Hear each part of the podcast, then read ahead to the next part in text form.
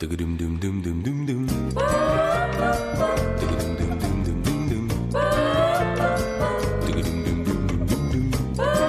Onda Cero, Noches de Radio, Carlas Lamelo.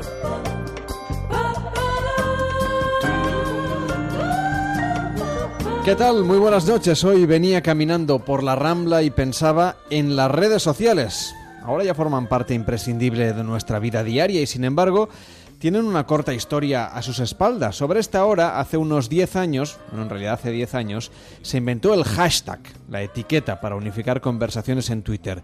Fue el origen del fenómeno del trending topic, del que hablábamos tanto, tanto, tanto y ahora cada vez es menos, menos, menos importante. Pero también el origen de otras nuevas maneras de comunicar una sola década para cambiar el mundo. Un poco antes, el 21 de marzo de 2006, nacía Twitter, justo cuando Facebook empezaba a ser popular en Estados Unidos. Tendríamos que esperar a 2010 para compartir fotos con filtros en Instagram, una oleada de cambio que recorrió Internet y lanzó al estrellato a cientos de personas, los llamados influencers pero también a los fundadores de estas nuevas compañías, con Mark Zuckerberg, por ejemplo, como emblema de la llamada generación del milenio, aunque como suele pasar con todos los emblemas, no siempre es oro todo lo que reluce. Firmaste los papeles. Era una trampa. ¿Vas a culparme porque eras el director financiero de la empresa e hiciste un mal negocio con tu propia empresa? Será como si no formo parte de Facebook. No será como si no formas parte. No formas parte. Mi nombre está en la cabecera. Vuelve a mirarlo. ¿Es porque congelé la cuenta? ¿Creías que dejaríamos que presumieras por ahí de director con tus ridículos trajes? ¡Perdona! ¡Mi Prada está en la tintorería! Junto con mi sudadera y mis superchanclas tocapelotas. ¡Capullo arrogante! Los de seguridad te acompañarán. No firmaré esos papeles. Conseguiremos la firma. Dime que esto no es porque logré entrar en Phoenix. Tú. Tú lo hiciste, lo sabía. Tú hiciste correr ese bulo de la gallina. Yo no hice correr el bulo de la gallina. ¿De qué está hablando? Hiciste que me acusaran de maltrato animal. En serio, ¿qué coño es lo de la gallina? Y apuesto que lo que más te jodió fue que me identificaran como cofundador de Facebook, cosa que soy. Cúbrete de un batallón de abogados cerdo porque no voy a reclamar el 30%, voy a reclamar el total. El nacimiento de las redes sociales supuso también la invención de toda una industria y el nacimiento de decenas de oficios nuevos que hasta hace cuatro días no existían. Seguro que vuestros padres os decían que estudiaseis medicina, derecho o administración de empresas. Eran profesiones con prestigio social y empleos para toda la vida, algo que también ha pasado a la historia. Ahora lo que se lleva a ser youtuber, influyente digital, director de estrategia en medios digitales y sociales, gestor de comunidades, organización, eh, organizador de eventos con Instagramers o directamente rostro de productos de consumo en cualquiera de estas redes sociales. Un negocio que empieza a mover ya mucho dinero y que levanta recelos a la par que genera admiración. No sabemos a esta hora quién ganará la partida, si la influencia de los influencers es real o está sobredimensionada. Hoy nos preguntamos si vamos a conseguir cambiar la manera como nos relacionamos, por ejemplo, con las marcas o con nuestros amigos, cómo nos entretenemos en Internet o qué hubiese sido de nosotros sin las redes sociales. Puedes explicarnos tu historia en el 93 343 54 50 en noches arroba onda facebook.com barra Noche Radio o arroba Noche Radio en Twitter. Ya veis que la mitad son establecimientos digitales. El último en añadirse a la lista, WhatsApp 676-760-908. 676-760-908 para vuestras notas de voz.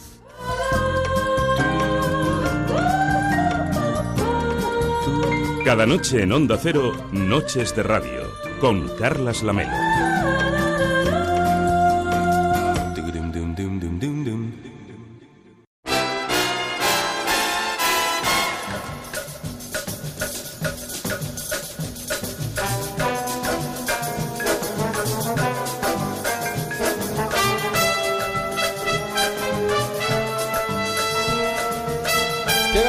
14 minutos, 16 minutos quiero decir, ya no sé ni restar, para llegar a las 2, la 1 en Canarias. ¿Qué tal David Sarballó? ¿Cómo estás? Muy buenas noches. Buenas noches. Hola Nacho Encinas, ¿qué tal? Muy buenas noches. Buenas noches. Hola Manuel Campillo, ¿cómo estás? Muy buenas noches. Buenas noches. ¿Qué tal la cosa por Madrid? Pues bien, ah, hoy se nota que hace algo menos de calor, así que parece que ayer Está Brasero nos escuchó. Está bien, está bien. Cualquier día nos acercamos por ahí a saludarte, ¿eh? Pues mira, encantado. Aunque solo nos quedan dos. Y tú el viernes no vienes, así que la cosa está fastidiada. Cualquier día es o mañana o no. Oh, pues sí, es que Mañana o ya. Nunca. Bueno, podemos hacer un transfer. Alsina viene a Barcelona y nosotros nos vamos a Madrid, Pues por ejemplo. Otra opción. Hacemos un cambio de, de sitio instantáneo. Yo quiero mandar un abrazo a Madrid, ya que estamos aquí en Bueno, conexión. mándalo a Madrid y a Murcia y a donde y a tú quieras. compi que, que nos conocíamos de antes y Sí. es Ah, la, sí. la vida muy, muy ¿Qué me dices? todo y Pero esto es una exclusiva ahora mismo. Nosotros no lo sabíamos. habíamos coincidido por ahí, sí, sí, en algún sitio. ¿no? Mm, Compartiendo No lo vais a contar, ¿no? Sí, Otro día. sí. Bueno, hasta las 5 hay tiempo, ¿no? Si quieres después, Sí. contamos todo lo que quieras. Bueno, Manuel, hoy nos preguntamos sobre las redes sociales. Yo no sé si tú eres muy adicto o no a esto de estar enganchado, porque Nacho ya sé que sí.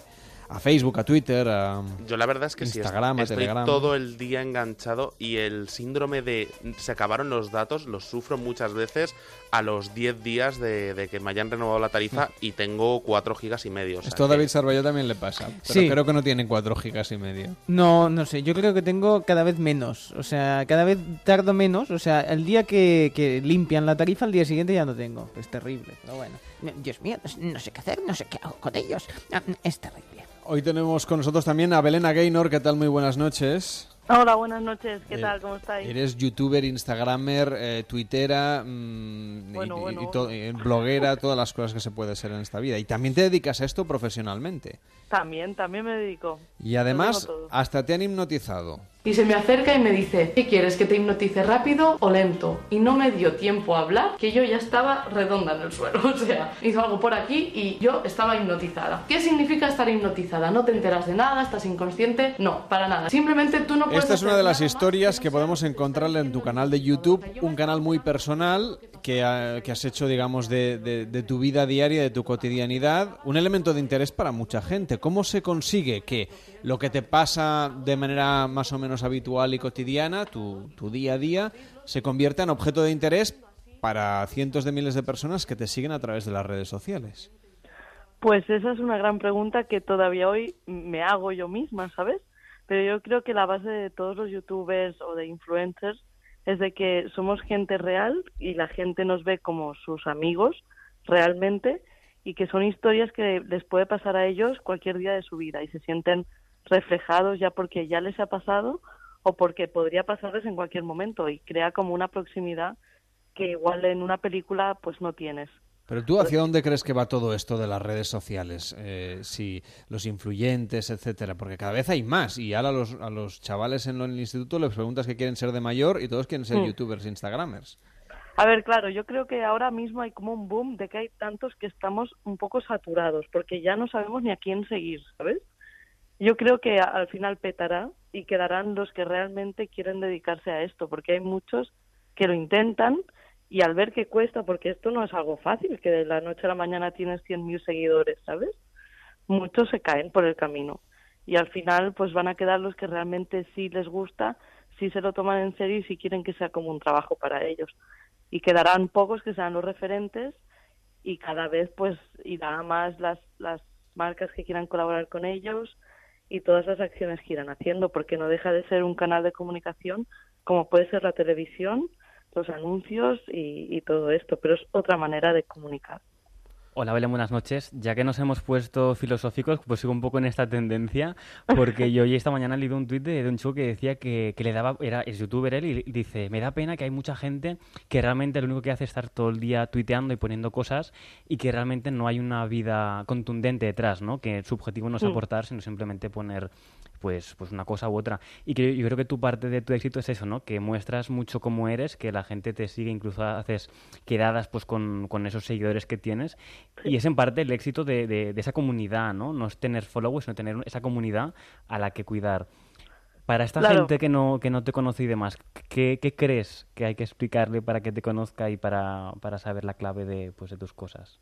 Bueno, a ver, para empezar, que tengan una mente abierta, porque entiendo que si no estás metido en este mundillo, si ves uno de mis vídeos vas a decir, ¿qué le pasa a esta loca del pelo azul? ¿Y por qué hace esto aquí? Nos cuenta su vida. Para empezar eso, tener la mente un poco abierta y entender que somos una nueva generación que tenemos otras maneras de comunicarnos y de expresarnos y de llegar a gente. Antes era imposible que alguien te viera desde Perú, por ejemplo, y ahora está al alcance de, tu, de un clic que te vean desde cualquier parte del mundo. Y también tenemos mucho poder y la gente no lo sabe, pero algunos también responsabilidad, porque hay otros que eso no se lo toman muy Como en serio. verdad. Spiderman. Exacto, que es mi película favorita en el mundo.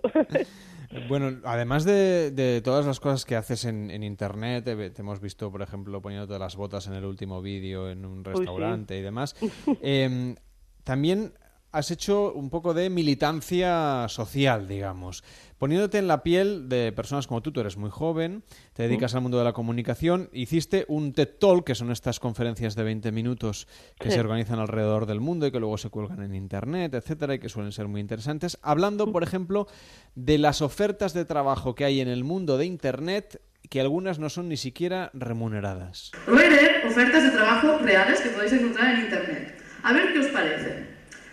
Son de mi ámbito de la comunicación, porque es lo que yo encuentro, porque es lo que yo busco, es lo que yo quiero.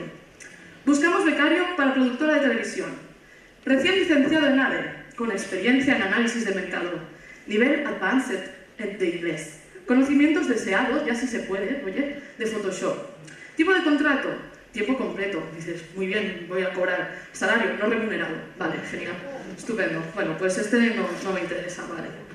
Urge redactor de artículos para varios blogs. Necesitamos persona comprometida con los tiempos, que no haga copy-paste ni traducciones. Se comprobará. Ahí la amenaza.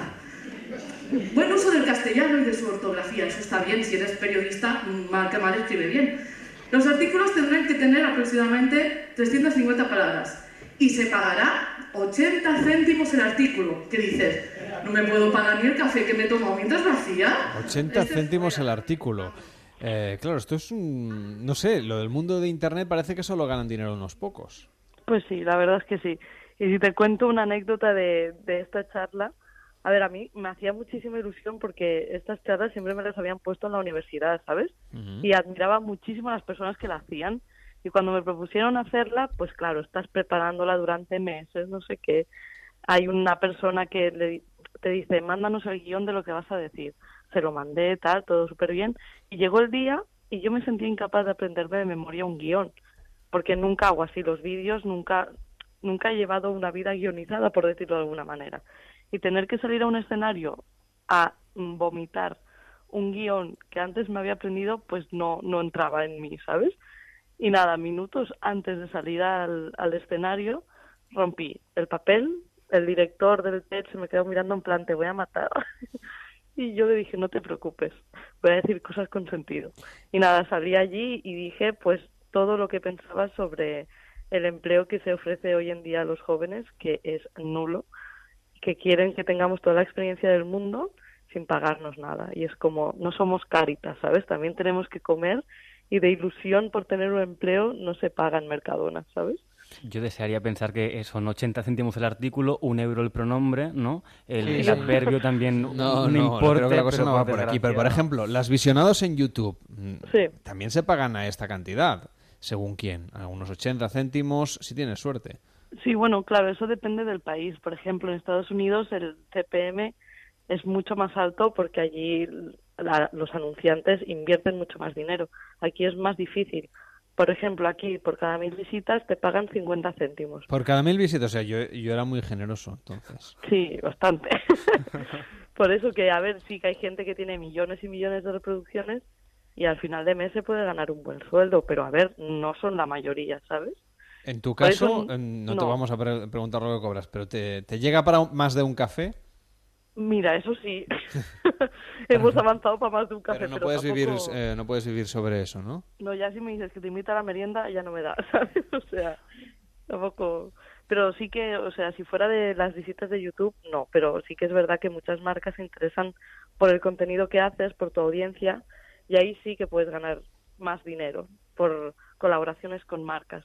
En la segunda hora del programa vamos a hablar con una agencia de influyentes digitales que representa a algunos youtubers, instagramers y demás para que nos cuente los secretos de, de este oficio. Es un placer tenerte hoy con nosotros, Un Belena, que vaya muy bien y muy buenas noches. Muchas gracias, igualmente. Un abrazo.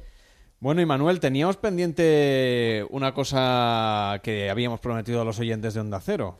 Sí, así es. Hace unos, unos días eh, estuvimos hablando, eh, de hecho, si nos acordamos, de, mm, de la horchata. Si os parece, lo que vamos a hacer es como una pequeña especie de viaje previously, astral. previously in, in Noches de Radio. Y esto no lo hace el vidente. Yo quiero chata, que no me he enterado de qué va la cosa, pero yo quiero chata. Un fartón si puede ser, por favor. Pues te vas a hartar de fartón. Pues mira, vamos a escuchar lo que pasó hace más o menos una semana en Noches de Radio.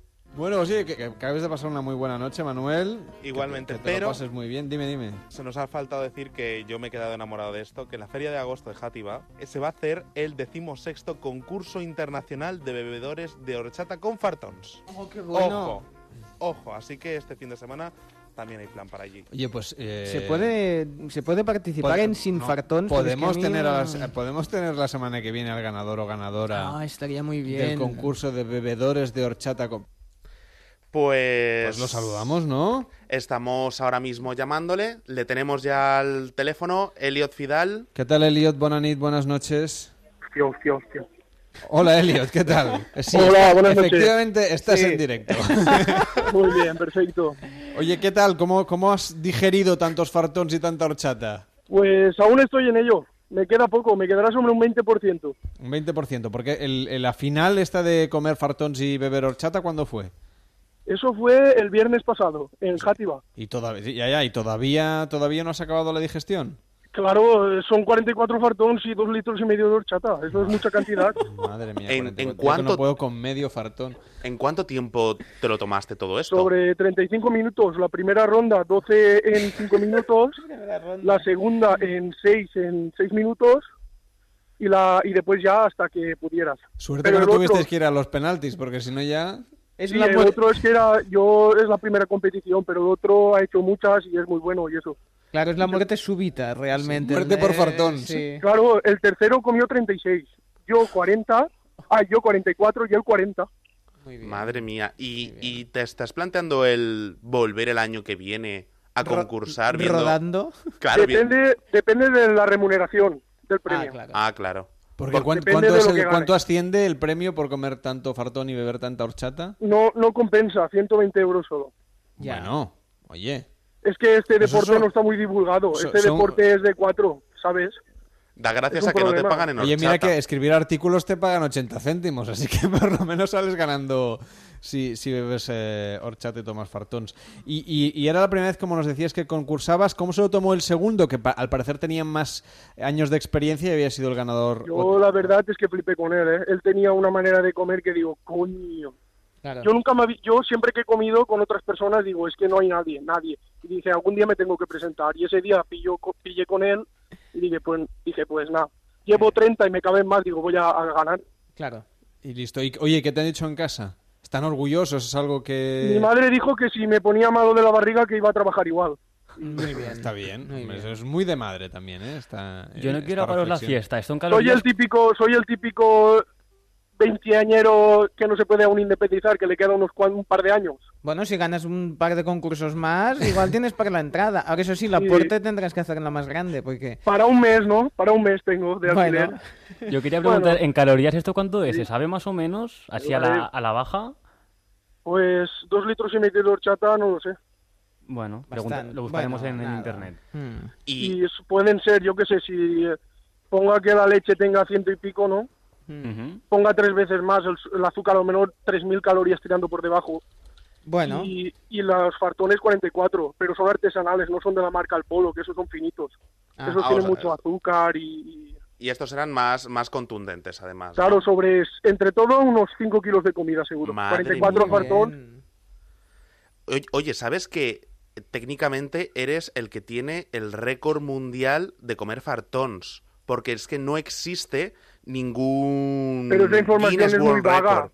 Esa información es muy vaga, solo se comen fartones y horchata en Valencia. Bueno, pero se Bueno, podría... no, No, no te quites- no te no quites quites mérito, solo Pero- faltaría. En Estados Unidos hacen concursos de comer hamburguesas porque es su plato típico. Sí, y pues calientes. claro, tú Si os enteráis si de algún plantearas- concurso, si os enteráis de algún concurso, podríais avisarme. Ah, sí. y Vale, hay los que quieras de Pero comer. que hay se gane, que se gane Moni, ¿sabes? Que se saque algo de... Hombre, te puedes ir a a- allí a Nueva York a comer. eh, Hablando de dinero, en ¿esto pagáis algo? Nosotros, mira, si te vienes a las Ramblas, te invitamos a una horchata. Eh, y aquí la No, horchata no, no, no, es horchata y fartón no quiero yo, vamos. En un año, por lo menos, hasta el concurso Hasta el concurso de la semana que- del año Buah. que viene. Buah.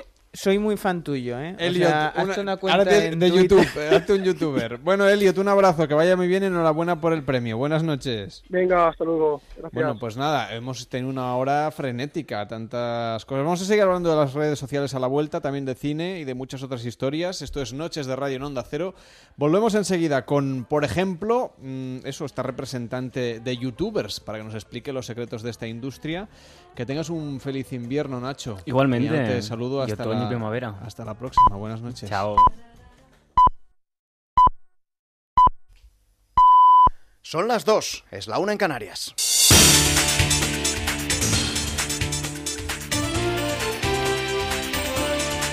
Noticias en Onda Cero.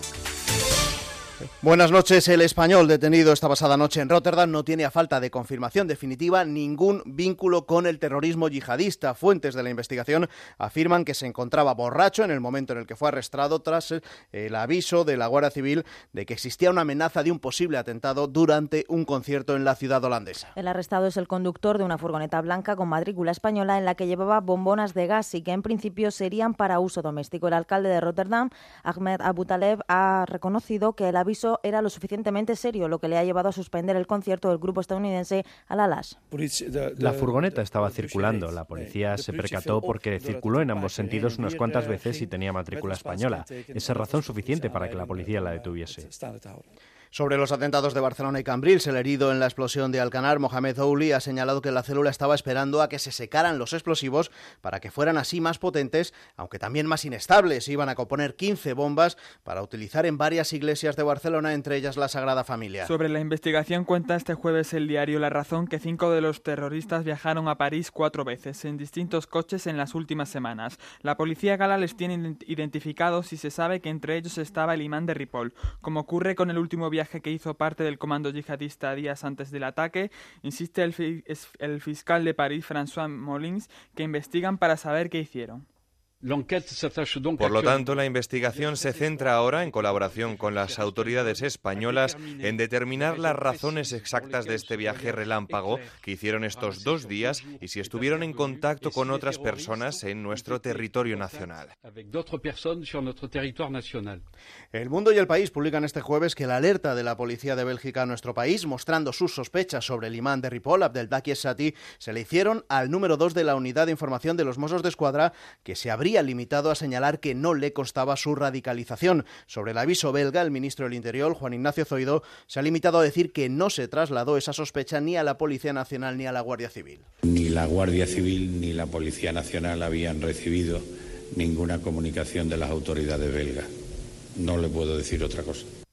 Este jueves se reúne la Diputación Permanente del Congreso que debe decidir si llama a comparecer a ocho ministros por diferentes asuntos. Se sabe ya que sí se va a aprobar que comparezca de forma urgente ante el Pleno el presidente del Gobierno, Mariano Rajoy, al anunciar el PNV que apoya la solicitud de PSOE y de Unidos Podemos. Le reclaman explicaciones sobre la financiación del PP a la vista de su implicación en casos como Gürtel y los papeles de Luis Bárcenas. Explica el PNV que en casos así se demanda la mayor información y claridad posible. El árbitro que media en el conflicto laboral de los controladores de seguridad del aeropuerto de Barcelona tiene previsto reunirse en los próximos días tanto con AENA como con la Generalitat para conocer su posición al respecto. Marcos Peña ya ha escuchado a los sindicatos y a Eulen. La intención de Peña es presentar a las partes su laudo de obligatorio cumplimiento el próximo miércoles, aunque es consciente de que no va a gustar completamente a nadie porque se busca conciliar los intereses de todos.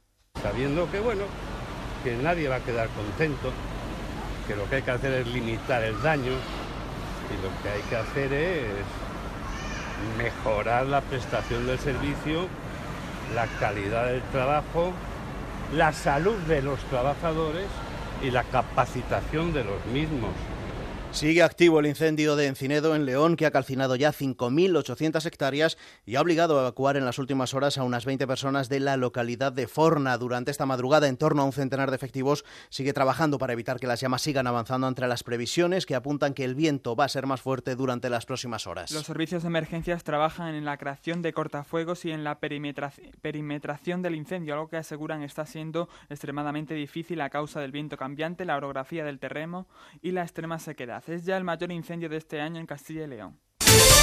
En deportes, el Real Madrid se ha hecho con el trofeo Santiago Bernabéu tras ganar a la Fiorentina. El equipo blanco, que ha salido con seis jugadores sub-21, ha dado una imagen muy sólida en un partido en el que además Cristiano Ronaldo ha jugado los 90 minutos y se ha impuesto por 2-1. Un gol adelantaba a los italianos en el minuto 4, aunque ha sido rápidamente contestado por Borja Mayoral en el 7. El propio Ronaldo ha rematado la faena en el 33 y sin apenas llegadas de la Fiorentina, el trofeo Santiago Bernabéu permanecerá por duodécimo año consecutivo en las vitrinas madridistas. Así terminamos la información vuelve aquí a Onda Cero a las 3 de la mañana. Serán entonces las 2 en Canarias. Siguen en la compañía de Noches de Radio. Síguenos por internet en ondacero.es.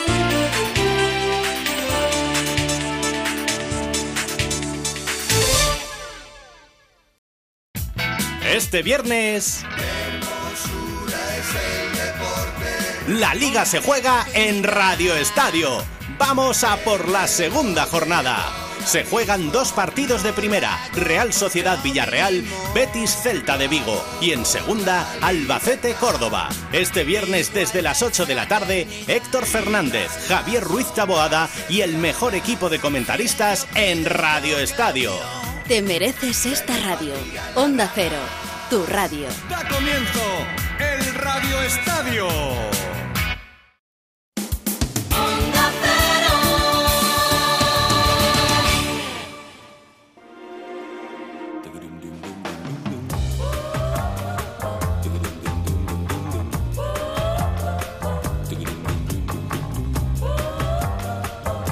En Onda Cero, Noches de Radio, Carlas Lamelo.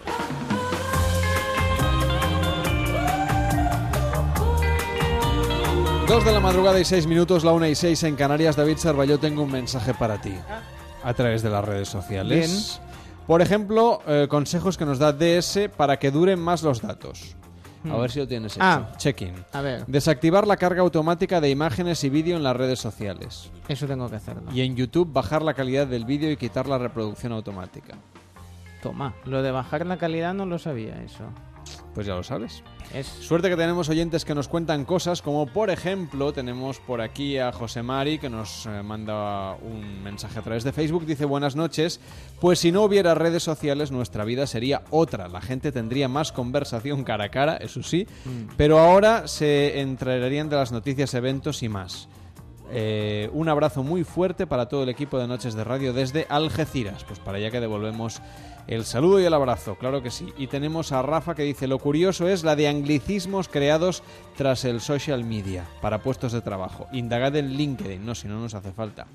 Y también otros mensajes que dicen por aquí. Eh, de ese dice, y antes, la antes de las redes sociales los gili solo fastidiaban al prójimo en el radio de acción de sus casas. Hoy lo hacen alrededor del mundo. Está sembrado de ese.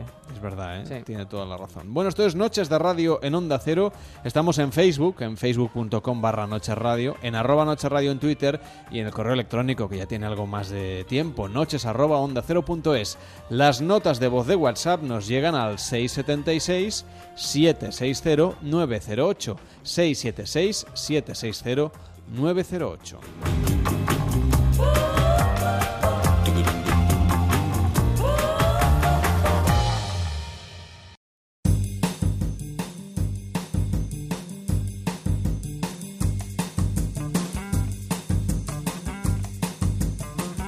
La peli de esta noche.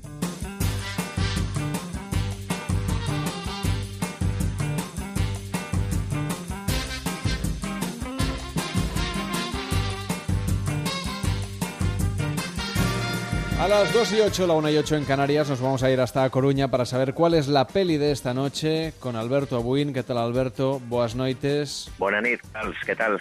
A ver, te encargas de proponernos una película cada madrugada siguiendo la estela de los Oscars de los últimos, de los últimos años, de los últimos 20 años, que se han ido llevando la categoría de mejor película. Llegamos eh, casi casi a, a la época contemporánea, nos quedan dos películas.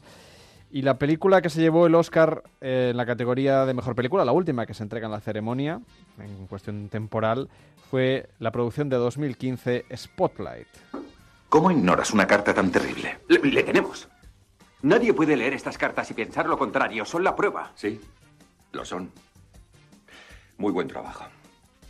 ¿Se lo llevamos a Ben? Eh, no, aún no. ¿Por qué no?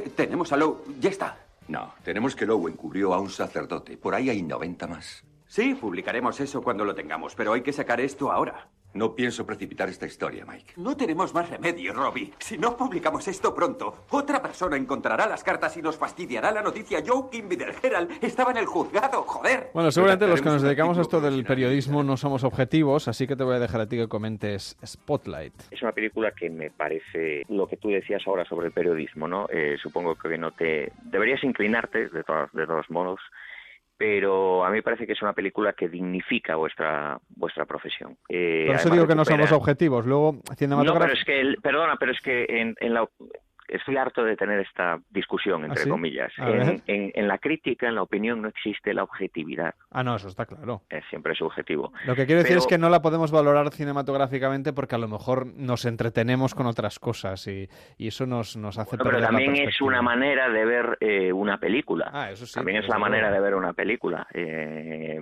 saber si si está bien documentada, si está, en fin, mmm, formas de ver una película y eh, Muchísimas, todas claro. las que tú quieras y, y todas están dentro de, de, cada espectador y cada espectador evidentemente es diferente. A mí Spotlight es una película que, como decía, eh, dignifica vuestra vuestra profesión y que además recupera un tipo de cine, por así decirlo, eh, setentero, como aquellas películas de, eh, si te acuerdas, todos los hombres del Sí. presidente.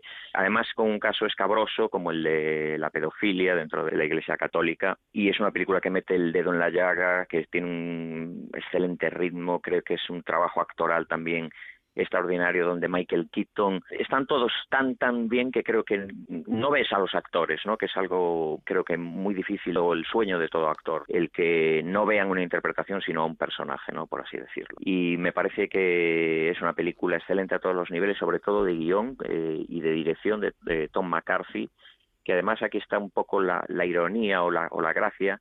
Eh, en la serie esta de televisión de Wire él hizo en la quinta temporada um, un personaje um, sobre eh, que era un director de periódico que hacía un poco pues lo que luego como director hizo aquí en, en Spotlight no eh, que metía el dedo en la llaga se metían en asuntos que no debían y, es bueno pues para mí es una, un pequeño juego no eh, que un que alguien como Tom McCarthy que haya hecho ese ese personaje aquí en, en, Spotlight. Creo, además, también que se debió llevar el Oscar al, al, mejor director. Este año hubo otra de esas incongruencias.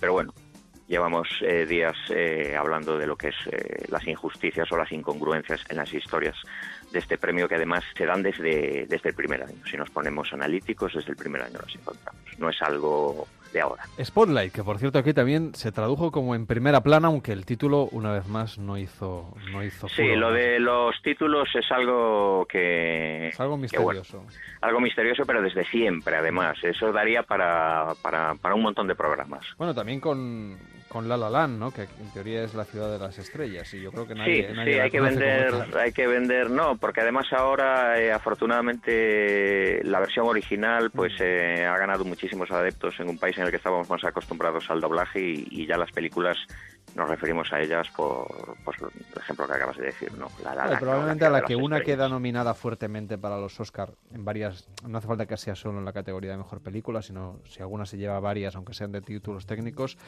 eh, luego es más fácil, yo creo, que perviva el título, el título original, si es un título fácil de recordar para, para la audiencia.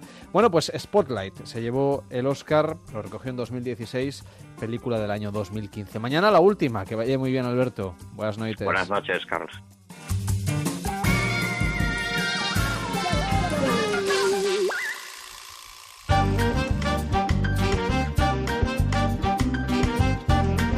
España en fiestas.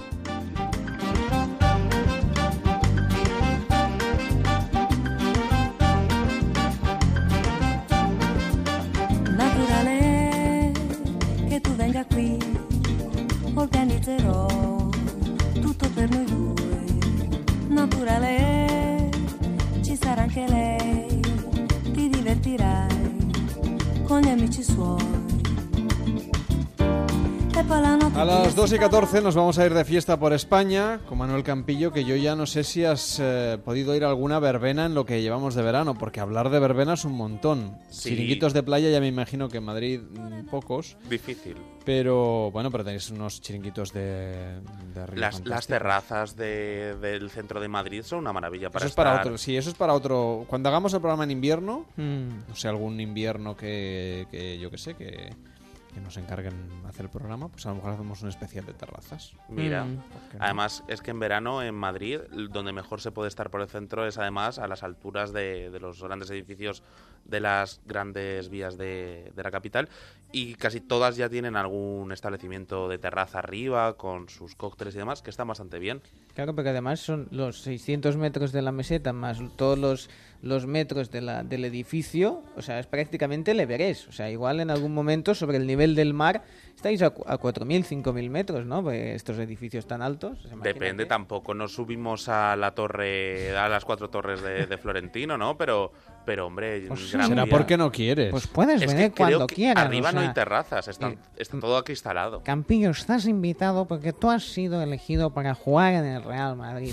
Cuando quieras puedes venir a jugar porque tienes un sitio y una camiseta con tu nombre. Y un futbolín.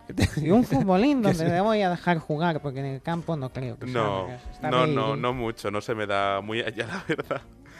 Bueno, hoy nos vamos a ir en realidad a las eh, fiestas y feria del campo de Criptana en Ciudad Real, un sitio que nos encanta. Queremos conocer a fondo Castilla-La Mancha y nos vamos para allá para saludar a Miguel. ¿Qué tal, Miguel? ¿Cómo estás? Buenas noches. Hola, buenas noches. ¿Qué pasa? ¿Qué tal? Que justamente eres propietario de una terraza, la terraza Casablanca, que intuyo estará a pie de calle. Efectivamente. Estamos aquí al lado de la Sierra de los Molinos. ¿Y qué tal la fiesta hasta ahora? ¿Qué, estáis haciendo a las 2 y 16? Pues estamos aquí vestidos todo el pueblo de Yeyés. ¿De Yeyes? ¿Qué me dices? ¿Y cómo se Sí. viste uno de Yeye?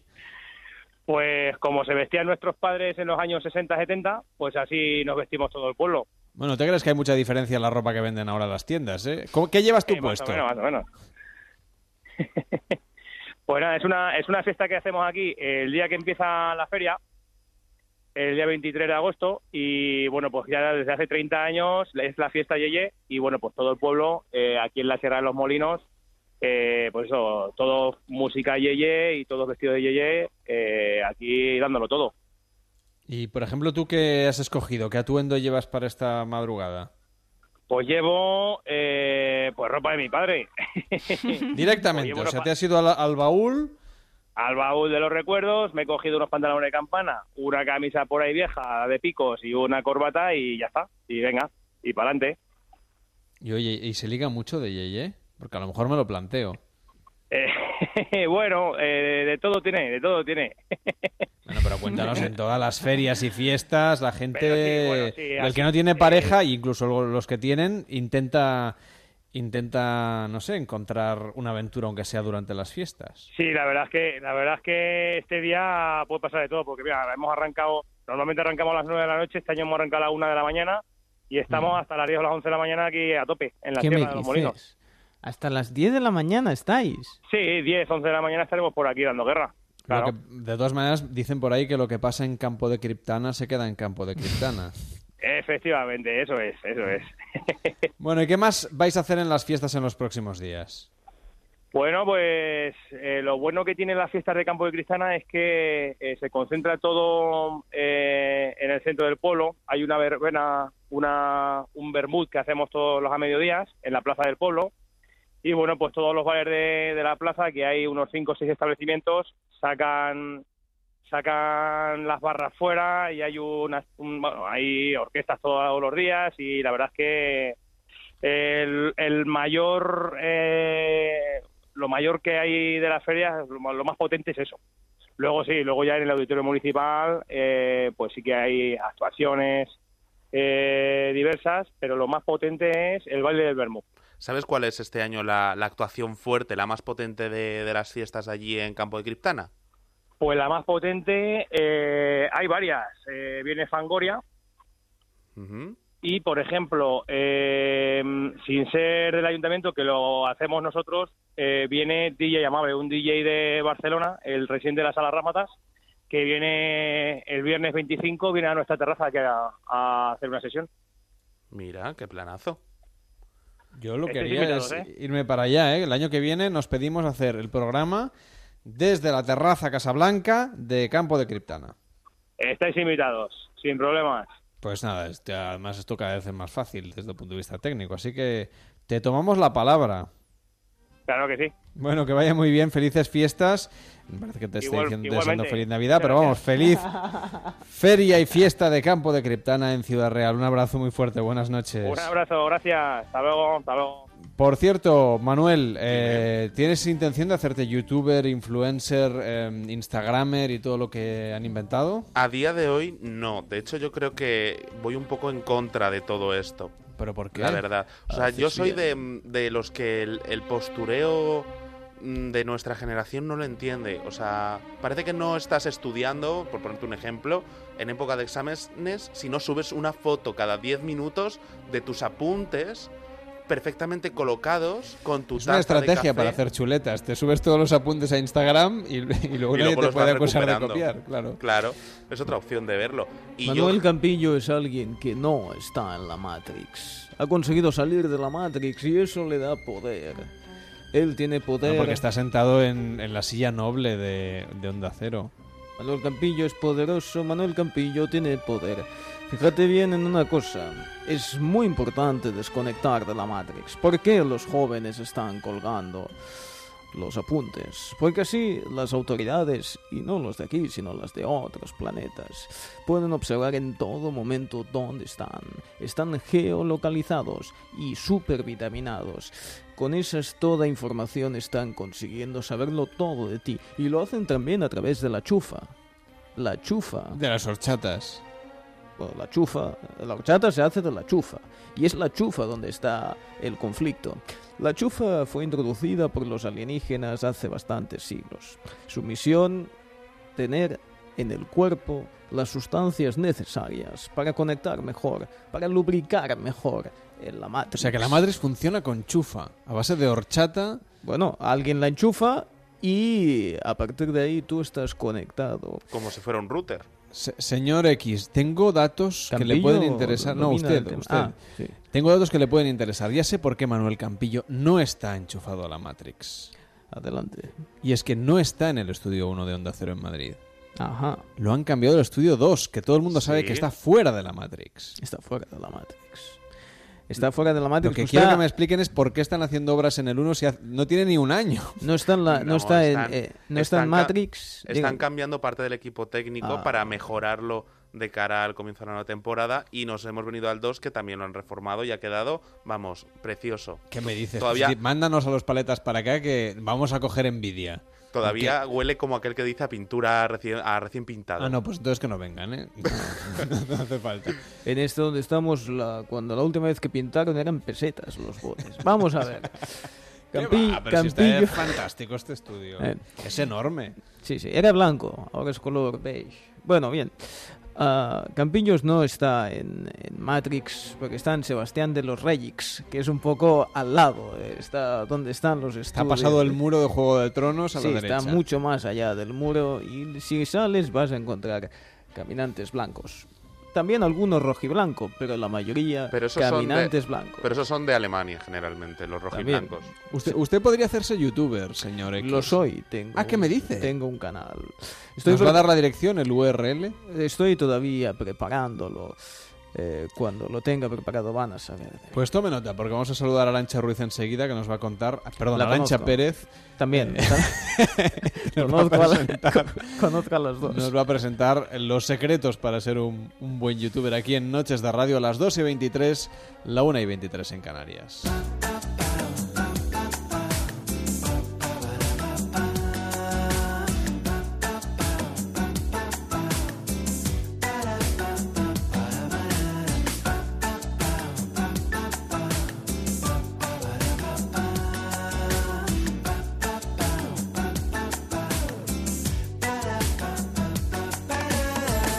Hace bastante tiempo que todos nos hemos acostumbrado a escuchar una palabra que en español es influyente, no es una palabra nueva, pero que en su voz inglesa se ha convertido como en algo moderno, en algo casi diríamos que, en fin, a la moda, lo de ser influencer. lo de ser influyente y muy asociado a las redes sociales, muy, muy asociado sobre todo a Instagram, a YouTube, plataformas de contenido en Internet, pero también a Twitter, a los blogs, antes de todo esto. Y nos preguntamos cómo es la vida de un influyente digital y sobre todo cómo convertirse en influyente digital y cómo pueden las marcas y las empresas confiar, por ejemplo, en estos nuevos prescriptores de productos, los podríamos llamar más o menos así. Queremos saludar a Arancha Pérez. ¿Qué tal, Arancha? Muy buenas noches. Hola, ¿qué tal? Buenas noches. Que es directora de la agencia Influency, que hace de intermediaria entre estas realidades, entre los influyentes digitales y las empresas, las marcas, mm, los destinos turísticos también, ¿por qué no? Que quieren eh, utilizar la repercusión, la proximidad y los valores que tienen normalmente estos influyentes digitales para convertirlos en prescriptores de sus productos. No sé, en España, eh, evidentemente todo esto viene capitaneado normalmente por las tendencias que llegan de Estados Unidos, pero no sé si en nuestro país estamos mm, en una buena posición en esta Liga Mundial de la Influencia Digital. ¿Me lo preguntas? Sí, me gustaría saber tu opinión al respecto. A ver, te cuento. Mira, España, como siempre, eh, vamos a ver, seamos realistas, vamos un poco atrasadillos en todo en general. Entonces, Vaya. Ah, bueno, a nivel de a nivel digital sí que es verdad que nos estamos poniendo como mucho las pilas porque bueno es algo que la verdad que atrae mucho y a nivel de gente influyente sí que estamos bastante bien posicionados. No con cantidad de gente porque sí que es verdad que en el norte de Europa o en Estados Unidos hay mucha más cantidad pero también hay que entender que España es un país bastante más pequeño que mm, otras zonas otras regiones. Por lo tanto el, la, la materia bruta, ¿no? Es, es menos cantidad también. Pero sí que es verdad que tenemos a gente muy potente. Tenemos a Paula Gono, tenemos a Dulceida, tenemos a Pelayo Díaz, que son gente que salen alrededor del mundo a llevar no solo la marca España, sino a traernos cosas de fuera. Entonces, pues yo pienso que no estamos tan mal posicionados, ¿eh? Ha sido... Bueno, entonces estamos en una buena posición. Y ahora vamos a imaginar que alguien que nos escucha sigue alguno de estos influyentes, Instagramers. Claro, enseguida pensamos, por un lado, los gamers, los que, los entusiastas de los videojuegos, que estos son como un, universo en sí mismo. Y luego tenemos el tema de, de las influencias, de la moda. Digo un universo en sí mismo porque uno es gamer o no es gamer, ¿no? O le gustan los videojuegos o no lo es, y luego tendrá o no tendrá influencia. Pero lo de la moda sí que todos nos vestimos y todos seguimos más o menos una tendencia, o no, hay gente que va, que va a su aire, y seguramente hay más tentación a la hora de convertirse en influyente pues de moda, de estilo de vida y de todas estas cosas. Realmente lo que vemos es que las influyentes y los influyentes que son algo menos los chicos son todos muy jóvenes, pero ¿qué pasa con la gente de treinta y pico, de cuarenta y pico, de cincuenta y pico? ¿También siguen a las influyentes jóvenes o hace falta, hay, hay un nicho de mercado, no sé, de, de influyentes masculinos de 35, de 45 años, influyentes femeninos de 35, 45, 55 años? ¿Hay hueco para ese nuevo perfil? sí que hay hueco y además hay eh, mucho vacío. Tienes mucha razón en lo, en lo que dices. A ver, una persona influyente no, no, no, ¿cómo, ¿cómo decir? No se crea uno una red social, bueno, ahora sí que hay mucha tendencia, ¿no? La gente como que me escribe mucho en plan, quiero ser influencer, que, mamá quiero ser influencer, ¿no? Bueno, ya, pero es que esto no va así. O sea, esto es la consecuencia del trabajo. O sea, una persona se convierte en influencer o influye en la, en la decisión de compra o, o, se convierte en líder de opinión gracias a un trabajo eh, que viene de atrás, o sea, de un back office, sino que es una persona que genera contenido porque quiere, porque le apetece, porque lo tiene como hobby, porque le gusta el mundo de la moda, de los viajes o del sector o de los gamers, eh, que le gusta el sector de la consola y de los videojuegos y se dedica a, a hablar con la gente o a reproducir en sus redes sociales y. Es la consecuencia de generar este tipo de contenido. Sí que es verdad que la gente joven, pues como lo que te decía antes, de los países más grandes de España, ¿no? Pues tienen más gentes, eh, más personas que son líderes de opinión. Pues esto es un poco eh, lo mismo, ¿no? ¿Quiénes son los que a día de hoy consumen más redes sociales o tienen más horas al día para consumir este tipo de, tener este tipo de hobby? Pues al final los niños de 14, 15, 16, 20 años, porque los más mayores que tenemos, pues muchísimas más responsabilidades y menos horas al día como para dedicarnos a esto. Sí que es verdad que las personas que sí que, eh, por ejemplo, yo tengo 37 años, yo sigo a gente más joven. Eh, no hay ningún problema. Me gusta ver cómo la gente joven crece y mm, es creativa y, trabaja y se esfuerza en generar un contenido eh, de calidad, porque ahora lo que prima pues es eh, para tener ser un poco influencer eh, se tiene que generar contenido de calidad. ¿Qué pasa con la gente como yo de 37 años que dices, vale, ¿y a mí quién me recomienda, no?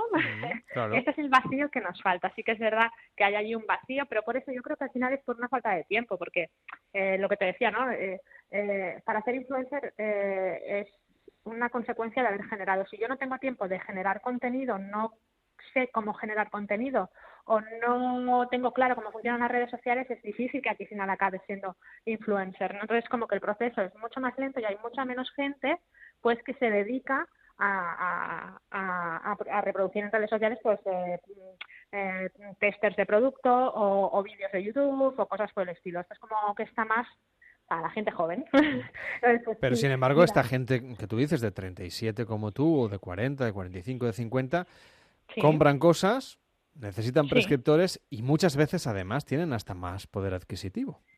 Exacto. Están huérfanos, Eh, digamos, de esta propuesta, tanto ellos como las marcas que quieran confiar en esta en este nuevo fenómeno a la hora de, bueno, mostrar la- las propiedades de los productos y de los servicios que tienen disponibles. Mira, esta es una de las cosas con, una- con lo que nos encontramos en, en, en ¿no? En la agencia, pues eh, hay muchas marcas que eh, a priori tienen un target, eh, un cliente potencial o un cliente fidelizado que tiene pues eh, una edad como pues esto, 30, 40, 40, 50, y me dicen, no, mira, es que yo quiero contratar a Paula Gonu. Honestamente te digo que a mí me resulta muy fácil ganar dinero haciendo esta contratación, pero honestamente te digo que es eh, inviable para que esto a ti te, te, te surja Te reporta efecto. algo, ¿no? Exacto, porque el target que tiene esta chica, pues sí que es muy joven. Esta chica, o sea, los seguidores de esta chica, por mucho que promocione este producto, no te van a comprar, no van a ser tu cliente, con lo cual eh, se pierde por ahí el, el éxito ¿no? de una publicidad en redes sociales. Sí que nos cuesta mucho encontrar a gente que tengan ese potencial de número de seguidores ah, con esa edad, pero hacemos lo contrario, o sea, no, no, no, no cogemos a una persona que tenga 40 años con un millón de seguidores, sino que cogemos, por ejemplo, a 20 que tengan 20.000 seguidores. El bombazo no es el mismo porque a nivel mediático no es el mismo, pero sí que es verdad que se distribuye el mensaje. Y al final el éxito de la campaña es eh, probablemente el mismo o incluso mejor porque vamos dirigidos concretamente al cliente que posiblemente se- será final, ¿sabes? O sea, es en menor cantidad pero más dirigido. Entonces, bueno, al final son diferentes formas de, conducir la publicidad en redes sociales. No siempre se necesita una persona de un millón, o sea, una persona que tenga un millón de personas, eh, sino al final, pues, eh, con que tenga 20, 20.000, pero tenga una capacidad de convencer a esos 20.000 es suficiente. Así que al final, pues son versiones distintas, ¿no? De, la publicidad en redes sociales. Cuando trabajamos, cuando trabajáis sobre internet con las marcas, claro, supongo que en la publicidad en la radio, en la televisión, en, en la prensa escrita está mucho más tasado, hay unas tarifas, hay un retorno de la inversión, hay una Sí. ciencia detrás, ¿no? que ha ido calculando todo esto durante los años que hace que existen estos soportes publicitarios. Pero claro, lo de internet es tan nuevo que yo no sé si las marcas son capaces de saber exactamente, bueno, yo invierto tanto en que esta influyente digital se ponga estos zapatos, pero ¿cómo sé luego cuántos zapatos de más voy a vender? Claro, esto es lo que, mm, o sea, esto es lo que es parte de mi trabajo, di- digamos, ¿no? O sea, por ejemplo, a mí las marcas es evidente que yo hay muchas veces que me voy a, me reclaman, ¿no? Eh, empresas multinacionales muy grandes. Hace poco estuve en el Colegio de Publicistas de Cataluña precisamente dando una ponencia por esto, ¿no? Pues porque ellos, eh, a pesar de tener un equipo formidable de directivos, pues ya se han quedado como un poco anticuados, ¿no? En ese aspecto, pues porque ya tienen una edad que no están del todo alertas en este en este punto. Entonces sí que me reclaman como para que yo les haga esa función. O sea, a mí cuando me llaman y me piden una campaña, sobre todo me piden que les optimice el presupuesto. Me dicen, mira, Lancha, tengo tanto presupuesto, ¿qué puedo hacer para que funcione una campaña en las redes sociales? ¿Qué retorno va a tener esta inversión en mi, am, en mi producto, o sea, en, mi, en mis finanzas, ¿no? De empresa. Y eso es un, un trabajo que al final mm, se, lo, se lo hago yo. Entonces, eh, pues es complicado, es simplemente pues estar un poco alerta a cómo funciona las redes sociales, a cómo funciona eh, pues internet, a cómo funciona un poco el consumidor a través de las redes sociales, que es diferente el tipo de eh, pues de acto ¿no? que uno tiene cuando pues mm, ve un anuncio de televisión o cuando me lo recomienda una persona a la que yo le tengo asociado un fenómeno fan. Es completamente distinto y al final pues hemos aprendido a base de especializarnos en este tipo de publicidad para mí me resulta muy fácil, ¿sabes? Hacer ese tipo de informe, pero entiendo que para el resto de la marca, de las marcas o el resto de personas, pues no, no les sea tan, tan fácil. Al final, pues el prueba-error también nos ha ayudado mucho. Oye, ¿y estos influyentes digitales tienen que hacerse las fotos ellos mismos? ¿Es mejor que busquen a un fotógrafo? que en fin que les haga se saque su mejor su mejor cara y que abusar de los filtros es mejor ser más natural porque claro salir bien siempre en las fotos es muy relevante sobre todo en Instagram a ver pues esto es como eh, un perfil al final es eh, para mí, para mi modo de entender y lo que yo le traslado a, a los representados o a la gente que quiere dedicarse eh, a ser influencer entre comillas, ya te digo, ser influencer es una consecuencia de, ¿sabes? al final no es hoy soy influencer porque me he abierto una cuenta de Instagram. Sí que es verdad que ellos tienen, o, nosotros cuando reproducimos una foto en Instagram, tenemos una persona que nos hace la fotografía, pero también hay muchas veces que me hago un selfie o se hace un selfie eh, la persona en concreto que tiene esa red social. Al final no se trata tampoco solo de que salir bien en la fotografía, sino que el concepto de la fotografía sea diga, algo, o sea, lance un mensaje. Si estoy en la playa no es una foto, eh, mira qué bueno estoy, ¿sabes? Sino, pues, eh, mira el atardecer o la composición de la fotografía, la perspectiva. Es decir, al final el que es un poco creativo sabe cómo enseñarle a la gente cosas bonitas, que se trata de eso al final, ¿no? No es de salir guapo o salir feo, sino de al final generar algo que atraiga a la gente. Pues hay veces que, bueno, yo conozco a gente que tienen redes sociales mm, preciosas, o sea, o sea, perfiles realmente bonitos y no son John Cortajarena, ¿sabes? Al final no creo que se tenga que... Dime. Pero te iba a decir justamente eso, si no te da la sensación de que quizá las redes sociales, Instagram, ¿no? que es la, hmm. la red de fotografías por excelencia, no reproduce excesivamente una belleza muy, eh, yo no sé si artificial o natural, pero en cualquier caso muy paradigmática de lo que la publicidad nos dice que debe ser. Eh, vamos, que parece que expulse a los que no, a los feos, para decirlo claramente. No, no creo que Mira, ahí tengo que darte como el 50% 50-50. la publicidad siempre, siempre ha sido muy hipócrita en este sentido. O sea, siempre, la analógica y la de ahora, o sea, las redes sociales. Siempre ha parecido que hay un modelo de belleza, que hay un canon que seguir y el que no lo sigue o no lo comparte o sale fuera de ese modelo, parece que no debe de ser premiado ¿no? por, por seguidores o por eh, ser reconocido. A Instagram y las redes sociales eh, lo que han ayudado es que hay veces que hay personas que no son guapas eh, en el típico canon de belleza, pero sí que tienen un concepto de creatividad tan excesivo. Mira, por ejemplo, te pongo un ejemplo. Eh, Miranda Makarov es una chica que las fotografías que hace, la hija de Lidia Delgado, las, fotografías que, hace esta chica son muy kids, son como mucha flor, como mucho rosa, como mucha composición. Ella tampoco es que sea precisamente un metro ochenta, y, y, una belleza inmensurable, ¿sabes? O sea, es una chica más bien normalita, pero ha sabido sacarle gracia a las fotografías, ha sabido, ha sabido sacarle partido, a lo mejor al defecto mm, que ella ha considerado que tiene, pues a lo mejor el ser bajita o el ser, pues no sé, tener una frustración personal y ha sabido generar autoestima a través de crear. Al final las redes sociales, pues yo creo que mm, tienen el dos, los dos filos de la, o las dos caras de la moneda, ¿no? Pueden generarte muchísima, muchísima, muchísima, muchísima frustración o puedes sacar el lado positivo y decir, bueno, yo me voy a dedicar a crear y al final eh, se basa en eso, ¿no? No, ¿no? no todo lo perfecto tiene que ser bello ni todo lo bello es perfecto. Pues tenemos un poco que hacer un poco de psicología y, y, y de intentar no ver las cosas de la manera que siempre las hemos visto. Lo de los influyentes es una tendencia que se va a mantener, que se va a corregir, que se va a profesionalizar. ¿En qué punto estamos de la curva? ¿Estamos en ascendente, estamos en plano o vamos ya un poquito de bajada en esa corrección? Yo creo que, eh, a ver, ha habido una subida como muy bestia, ¿no? O sea, todo el mundo quería ser influencer, todo el mundo quería participar de este modelo de negocio. Ahora estamos en una situación en la que agencias, marcas, cada vez la gente está más especializada. Entonces, cada vez la gente conoce más el mercado y el sistema. Entonces, en cuanto se hay, hay conocimiento de las cosas, parece que se empiezan a crear bases, se empiezan a crear conceptos más de, más de tipo legal, más de eh, gestión, más de eh, esto sí, esto no.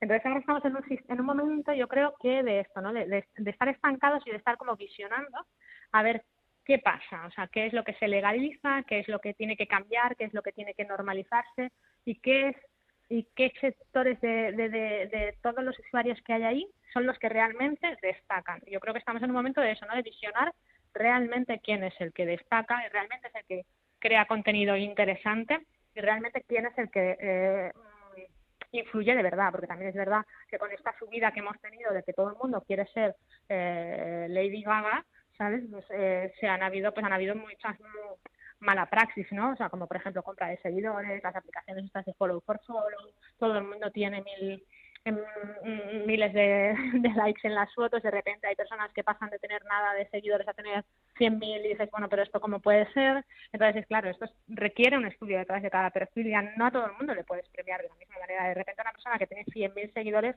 eh, porque se lo ha currado, sí que hay que premiarla pagándole esas fotografías o pagándole cierta publicidad. Pero esos 100.000 seguidores tú los estudias y no son eh, reales, Mm, es, podríamos decir, entre comillas, que es una estafa ¿no? a la marca porque te están pagando por algo que no es real.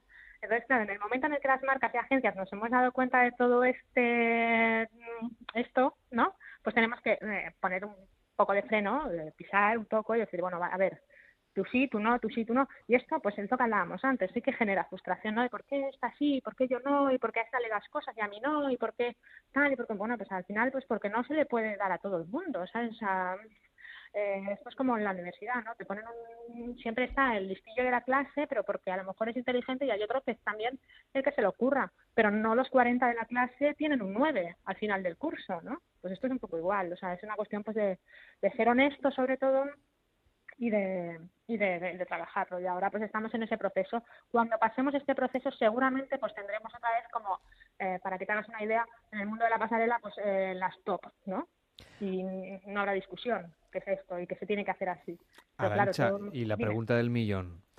¿Se hacen millonarios los Instagramers, los eh, YouTubers, como leemos de vez en cuando en la prensa? No se paga mal pero también es verdad que se dedican muchas horas, o sea, es decir, eh, también a mí cuando me voy a dar clases o conferencias a, sitios o cuando me siento en mesas redondas en debates, es un poco como, vale, sí, la gente sí que gana mucho dinero. O sea, por una foto se pueden pagar 3.000 euros o incluso más, eh, por unos Insta Stories se puede pagar mucho dinero o por un vídeo de YouTube se pueden pagar cantidades descomunales.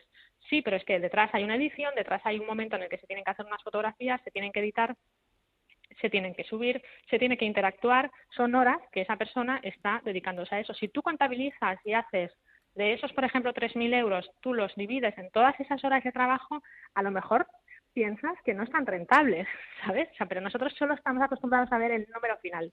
Y tú además eso lo comparas con la publicidad analógica. Yo he tenido marcas que han querido meter eh, sus productos en series de televisión durante un trimestre y han dado más de 600.000 euros por una mm, por meter unos zapatitos en, una serie de televisión local. Que nadie se va a fijar en esa serie de, qué marca es ni el modelo de zapato que lleva la actriz en esa serie. Sin embargo aquí estamos invirtiendo muchísimo menos dinero pero para un público y un cliente potencial que seguramente eh, el 80% acabará por comprarte algo. Entonces eh, mm, si comparamos antes se pagaba muchísimo más en publicidad y tenía menos retorno que de lo que se paga ahora y el retorno que se tiene. Y aún así seguimos pensando que esta gente cobra mucho dinero, ¿sabes? Un fenómeno interesante el que estamos comentando esta noche con Arancha Pérez, que es directora general de Influency, una agencia de influyentes digitales. Que vaya muy bien, Arancha. Buenas noches. Muchas gracias. Buenas noches. Este verano, Noches de Radio con Carlas Lamelo.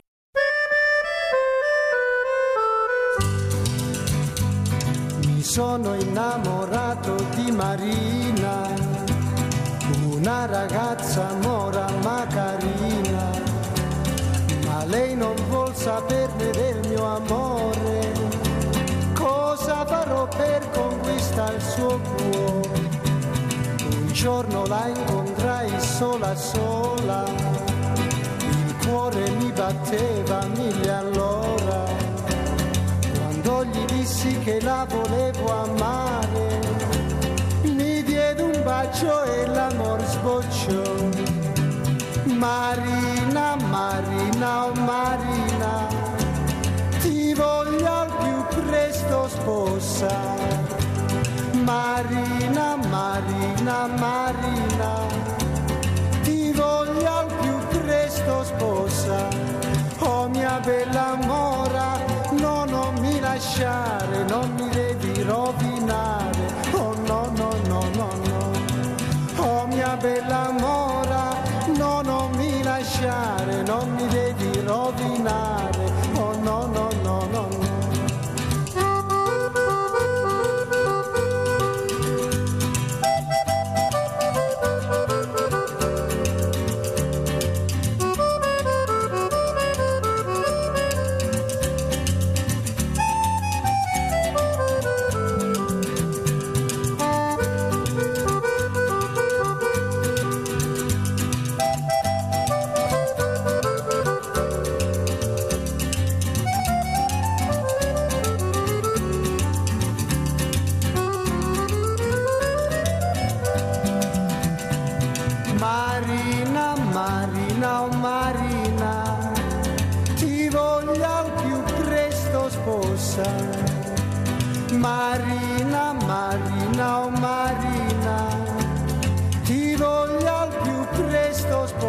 Nos quedan 15 minutos para llegar a las 3, serán las 2 en Canarias, esto es Noches de Radio y nos escribe Andrés en Facebook, dice, muy buenas noches, os escribía para ver si me podríais decir de quién es la sintonía de vuestro programa, es fabulosa. Un saludo y gracias de antemano. Pues no me acuerdo, para variar. Eh, no, al principio era inexistente, era un número y ahora eh, está en Spotify. Pero lo buscamos y, y te lo digo, ¿vale? Lo buscamos porque sí que se puede encontrar en Spotify, que antes no estaba. Y ahora sí, porque antes era una sintonía de radio y ahora está en un disco de, de vete tú a saber quién. ¡Hombre! Eso no me lo pregunten porque yo de Spotify no sé. ¿eh? Ya está el señor Vidente Calderón Oh, interfiriendo la señal de onda cero para todo el país. Sí, y para varios planos astrales. Bien, yo sé que hoy quieren que les diga qué va a pasar, a quién le van a hacer un bombo, porque eh, llega la Champions y quieren saber ustedes, lo digo, pongan a grabarlo porque luego yo lo acierto y siempre tienen que poner bien. En el capítulo Sí, de ayer, el ya tengo la vidente- cinta de cassette preparada. Sí, sí, sí, sí. En el capítulo de ayer el vidente dijo que los grupos serían estos y luego, O sea, a ver, ¿me está diciendo que va a decirnos los grupos de la bombos. Champions a esta hora de la madrugada? los cuatro, bueno, hasta ahora no, lo diré en dos minutos porque tengo que prepararlo Es un todo. vidente de lujo. De lujo, sí. Entonces, voy no a digo decir... porque sabe que lo va a decir dentro de dos minutos. Sí, a ver, son ocho bombos. Voy a decir solo cuatro. Sí, explíquemelo bien porque yo no tengo ni idea. Son ocho bombos de cuatro equipos cada uno, que hacen Mm. Una liguilla entre ellos. Pero solo voy a decir los cuatro grupos donde van a estar los equipos Mejor porque si no españoles. estaremos aquí hasta las tres y media. Sí, ya lo sé. A ver, los equipos españoles no se pueden encontrar para así. Así que las bolas están calientes porque no se pueden encontrar. Bien, entonces vamos a empezar. Lo de las bolas calientes nunca lo he entendido, pero vamos, tampoco me preocupa demasiado. A ver, hay que mantener las bolas calentitas Sí. siempre porque nunca Eso, sabe uno mañana, cuándo va mañana a tener tenemos un- sesión de sex shop, sí. Sí. Ah, no era de eso, de lo de las bolas calientes. No, eso es lo de los panes y los penes. Bien, vamos a ver. Vamos a ver qué rivales va a tener en O sea, su grupo. déjame que diga Es la hora. no voy No, a hombre. terminar porque luego llegan los boletines. Pero si en el boletín ya van a dar la información que usted va a dar. Porque Sí. claro, si se está avanzando lo que van a contar en el boletín de mañana... Sí, el sorteo es mañana. Fal- mañana que os Vale, que soy, decir, o sí, sea, sí, sí. Es a esta hora, a las 2 y 47 hora peninsular, del 24 de agosto Sí. de 2017. Sí, claro, si no, no tiene mérito. No voy a decir el sorteo de los que Usted nos va a decir pasado. quién va a jugar contra quién en la Champions. Los grupos y los equipos españoles. Vamos a ver. El Real Madrid va a tener de rivales ¿Sí? Se la está jugando mucho. a. Momón, el Manchester City, Manchester City. Madrid emparejado con Manchester City. Ah, Es que el problema es que me lo creo. Tiene usted, tiene más emoción usted que el sorteo real. Uy, grupo de la muerte, ¿eh? Sale Real Madrid con Manchester City, con la Roma. Puede ser, porque no hay dos del mismo país. Y el último será uno que no veo muy bien mi letra. Es el Feyenoord. Feyenoord. Madrid, Manchester City, Roma y Feyenoord estarán en el mismo grupo. Porque es la carta de la rueda, el Feyenoord, la carta de la muerte, la carta porque he del puesto, pozo, he puesto Feyer. Lo hago con papelitos este y con los Ah, cromos de la liga. con la papiromancia. Sí, papiromancia y con... Y a ver, O por, las, por los cromos, positomancias. positomancias. Positomancias. Positomancias, pues te tomas dos cada ocho horas. Bien, vamos a ver. Al Sevilla le tocará el Sácate Donetes, Shakhtar Donetsk, Done- Don, pues de aquí mismo, el Nápoles, luego haré una foto para ponerla en las redes de los sociales, y el Leipzig, el, el- este debe ser alemán. El Leip- Leipzig. Leipzig, sí, ese. Bien, ya tenemos dos grupos, Shakhtar Donetsk, Sevilla, Nápoles, Leipzig. Atlético de Madrid, le sale el Spartak de Moscú, Basilea, qué fortuna la mía, y el Apoel de Nicosia. Mira que si lo acierto. Fútbol Club de Barcelona. Con que acierte usted la mitad, yo, La mitad yo yo ta- ya alucino. Y yo me asustaría un poco. Bien, vamos a ver. Al Barça le toca el Mónaco, Está, está regalado, me da a mí la sensación. El Tottenham. Y no me salió ninguno del mismo país, ¿eh? Empiezo a estar cojonado. Tiene usted unas cartas de lujo. Y el CSK de Moscú. Sí, o sea, podemos que repetir, podemos repetir los Sí, grupos, son las vamos a 2 y ver. 50. Sí. Y atención porque el señor Vidente Calderón, además de interferir la señal de onda cero desde una radio pirata, Ha quedado bonito, ¿eh? entra en este programa para decirnos unas cuantas horas antes del sorteo cómo va a quedar la distribución de los grupos de la Vamos a colgar la foto en las redes con el No, cuadrante. no, dígalo usted por la radio, No, que es no, lo importante. Las redes que le den a las redes. Estamos haciendo radio y hay que decirlo de viva voz. Menos en The Walking Dead. Vamos a ver, el grupo es Madrid, Manchester City, Roma y Feyenoord es uno. Muy bien. Otro es Sácate Donetes, si te invitas a algo, Sevilla, Nápoles y Leipzig. Otro, Atlético de Madrid, Spartak de Moscú, Basilea, que fortuna la mía, y Apoel de Nicosita. Y el último sería Fútbol Club de Barcelona, Mónaco, Tottenham y CSK de Moscú. Voy. Son 16 pronósticos. Es si acierta la mitad, La mitad. le invito a un café. Sí, llevo, le- llevo ya unos cuantos cafés que le me tiene un que Bueno, venga usted a la radio porque yo no sé desde dónde entra usted.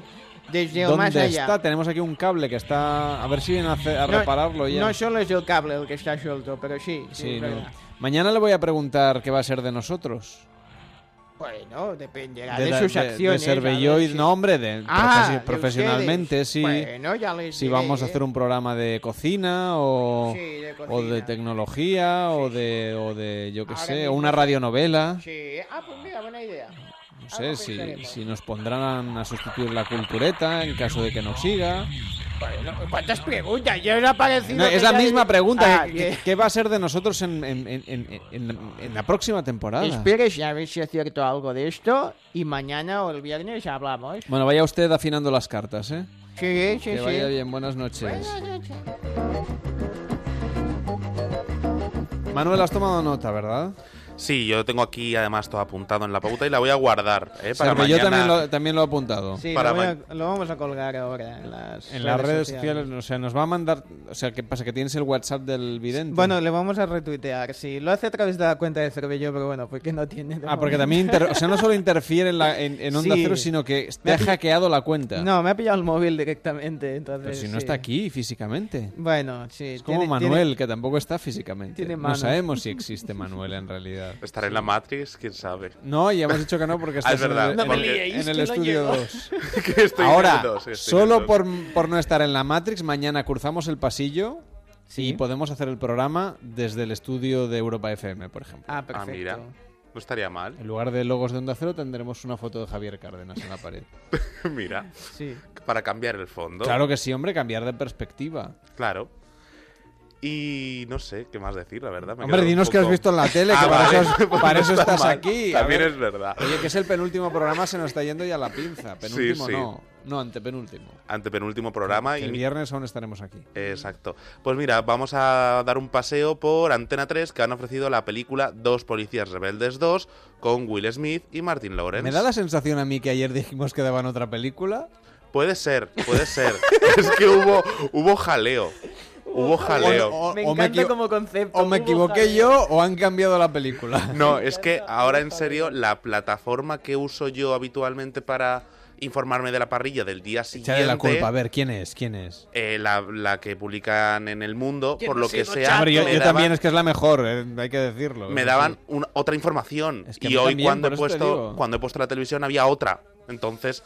Mm, Bueno, que la gente vea Antena 3 que dan películas buenísimas. Si son las que pone el mundo o no, eso ya es otro dilema. Esa es la cosa. Por ejemplo, en Telecinco había otra película que era El Pacto, que estaba protagonizada por Nicolas Cage y John Nori Jones. Eso es que alguien se ha equivocado de cinta.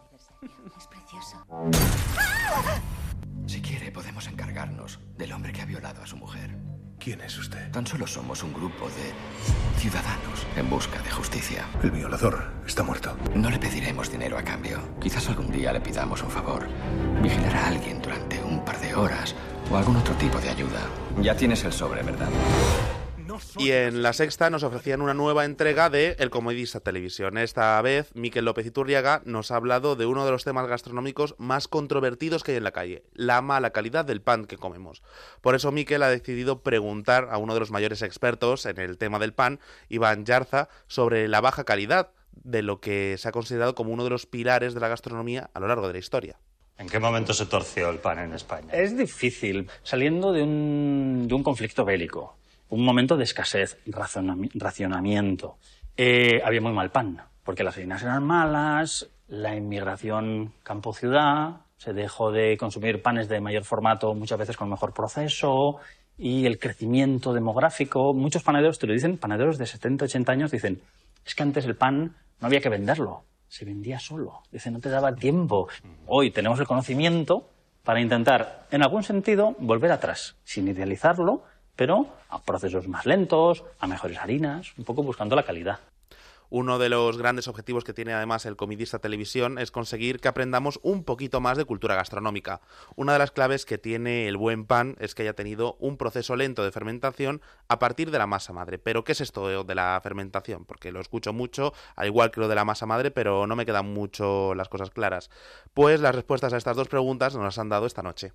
Cuando tomas pan, yogur, cerveza, vino, kimchi, chucrut o una aceituna encurtida, en realidad debes darle las gracias a unos bichitos minúsculos, las bacterias o microorganismos que hacen posible la fermentación. Este proceso se conoce desde hace miles de años.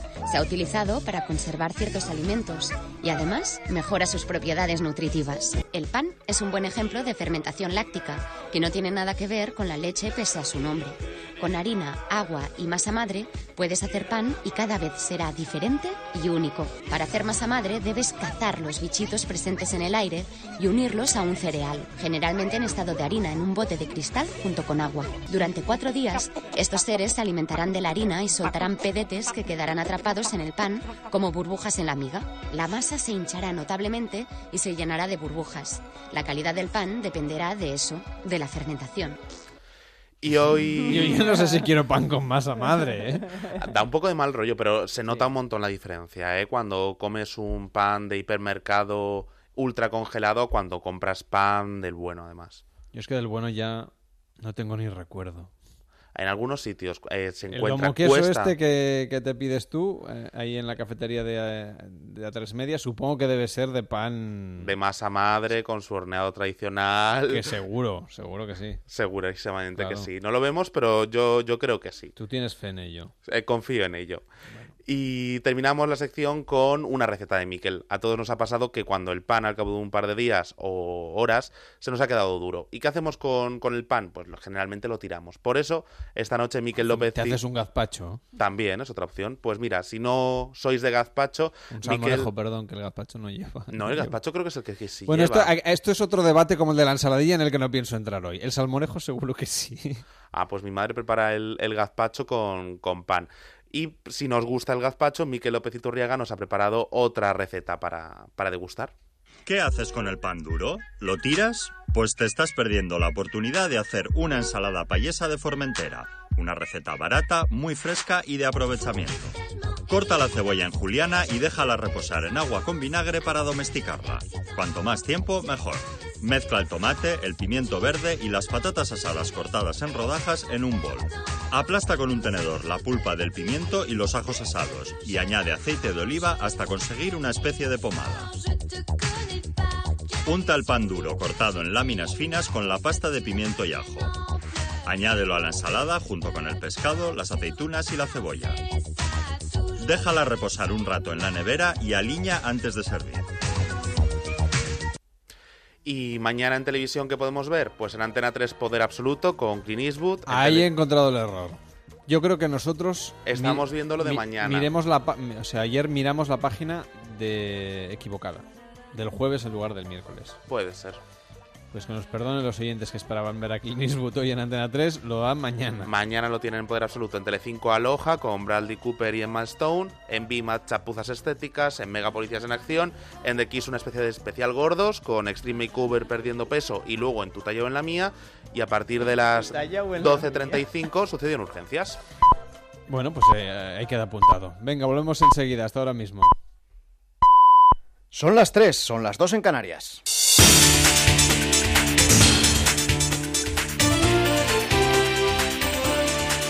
Noticias en Onda Cero. Buenas noches. Tras descartarse en principio que el conductor español detenido en Rotterdam en una furgoneta con bombona de gas tenga relación alguna con el terrorismo yihadista, tenemos que centrarnos, centrarnos en los atentados de la semana pasada en nuestro país. Tanto Barcelona como Cambrils celebran este jueves sendos actos interreligiosos e interconfesionales para recordar a las 15 víctimas mortales de estos ataques. Dos de los heridos en el atentado han sido dados de alta este miércoles, con lo que son 43 las personas que permanecen hospitalizadas, 41 en hospitales de Cataluña y dos en Zaragoza. De ellas son siete las que permanecen en estado crítico. Cuenta este jueves ABC que la titular del juzgado de instrucción número 2 de Amposta trasladó a los Mossos de Escuadra la posibilidad de que las bombonas de gas localizadas tras la explosión de Alcanar pudieran estar preparadas en realidad para un atentado. Explica este diario que los agentes le respondieron diciendo señoría no exagere. Sepan también que tras la reunión de la Junta Local de Seguridad de Barcelona se ha decidido colocar obstáculos, además de peatonalizar algunas calles de la ciudad. Eso sí, dice el consejero de Interior de la Generalitat, Joaquín Form, que los volardos no habrían impedido el atentado en las Ramblas. El blindaje de las Ramblas, la única cosa que hubiera hecho es trasladar la posible acción a otros lugares de la ciudad de Barcelona que están tan o más concurridos que la propia Rambla, como la Plaza de Cataluña, como puede ser también el Portal del Ángel, como puede ser el Paseo de Gracia, la Rambla Cataluña. Hay una dificultad añadida a lo que sería simplemente fortificar eh, una zona de la ciudad cuando quedarían otras libres y entendemos que nos serviría este sistema de protección para toda la ciudad. Caso Juana Rivas, la Guardia Civil ha informado que tras su reaparición se ha personado en su casa para tratar de averiguar dónde se encuentran sus hijos, a los que debe entregar todavía al padre según dictaminó la justicia, aunque no le permitieron la entrada al no tener una orden de acceso y registro. Mientras la Asociación contra la Sustracción de Menores ha emitido un comunicado en el que señala que este caso puede suponer un precedente muy peligroso, dice, por su capacidad para vaciar de contenido las convenciones internacionales establecidas por el Consejo de Europa y la ONU. Critica que los numerosos pronunciamientos de las autoridades traspasan la barrera de la independencia judicial al posicionarse junto a Juana Rivas y olvidarse de que hay otros madres y padres que han perdido a sus hijos por comportamientos como el que considera esta asociación se jalean desde las instituciones. El día en el que la libra se ha desplomado a su nivel más bajo frente al euro desde octubre de 2009 por la incertidumbre por el Brexit, el gobierno británico ha propuesto en un nuevo informe que el Tribunal de Justicia de la Unión Europea no tenga jurisdicción en el Reino Unido. Señala que no es ni necesario ni apropiado y aunque Bruselas ya ha mostrado su disconformidad, la primera ministra Theresa May es clara al respecto.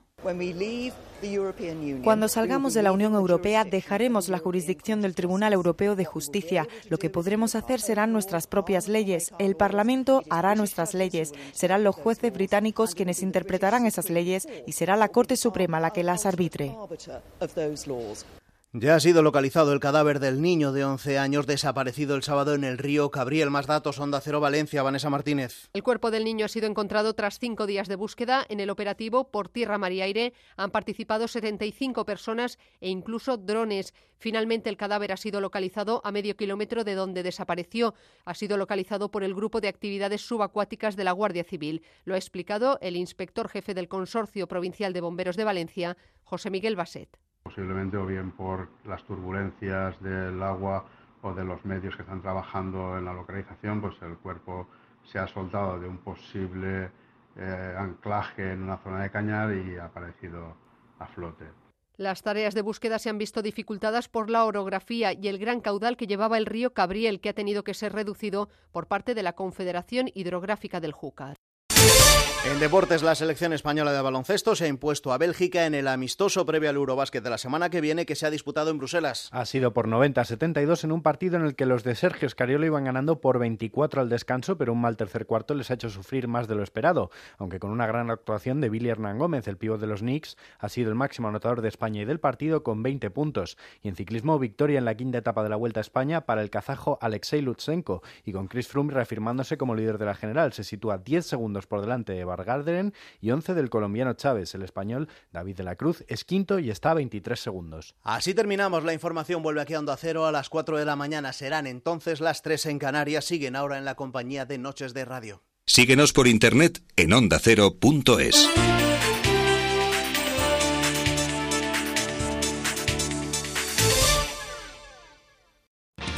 Los fines de semana dedicamos tiempo a relajarnos, descansar y también a cuidar a nuestros mejores amigos con Carlos Rodríguez.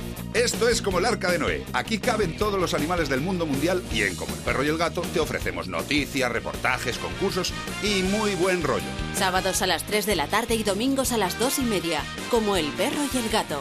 Ofrecido por Royal Canin. Te mereces esta radio. Onda Cero, tu radio.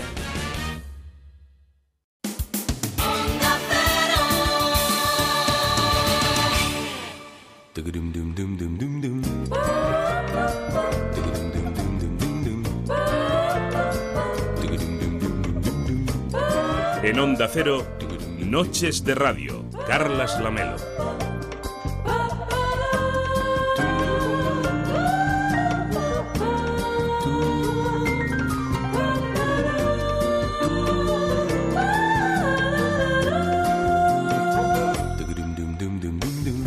Son las 3 de la madrugada y 6 minutos, las 2 y 6 en Canarias. Escuchas Noches de Radio en Onda Cero y estaremos contigo hasta las 5, las 4 en Canarias. Así que tenemos todavía muchas historias que explicarte. Por ejemplo, vamos a hablar de economía y también de turismo para saber si los atentados en Barcelona afectarán o no, pueden afectar o no a la principal industria de nuestro país. Y también tendremos tiempo en el programa de hoy, por ejemplo, de hablar de psicología e incluso de cómo afrontar la infertilidad en la pareja.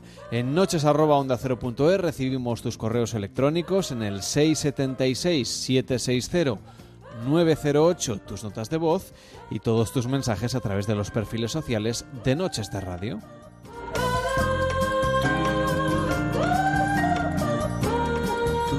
Cada noche en Onda Cero, Noches de Radio, con Carlas Lamelo.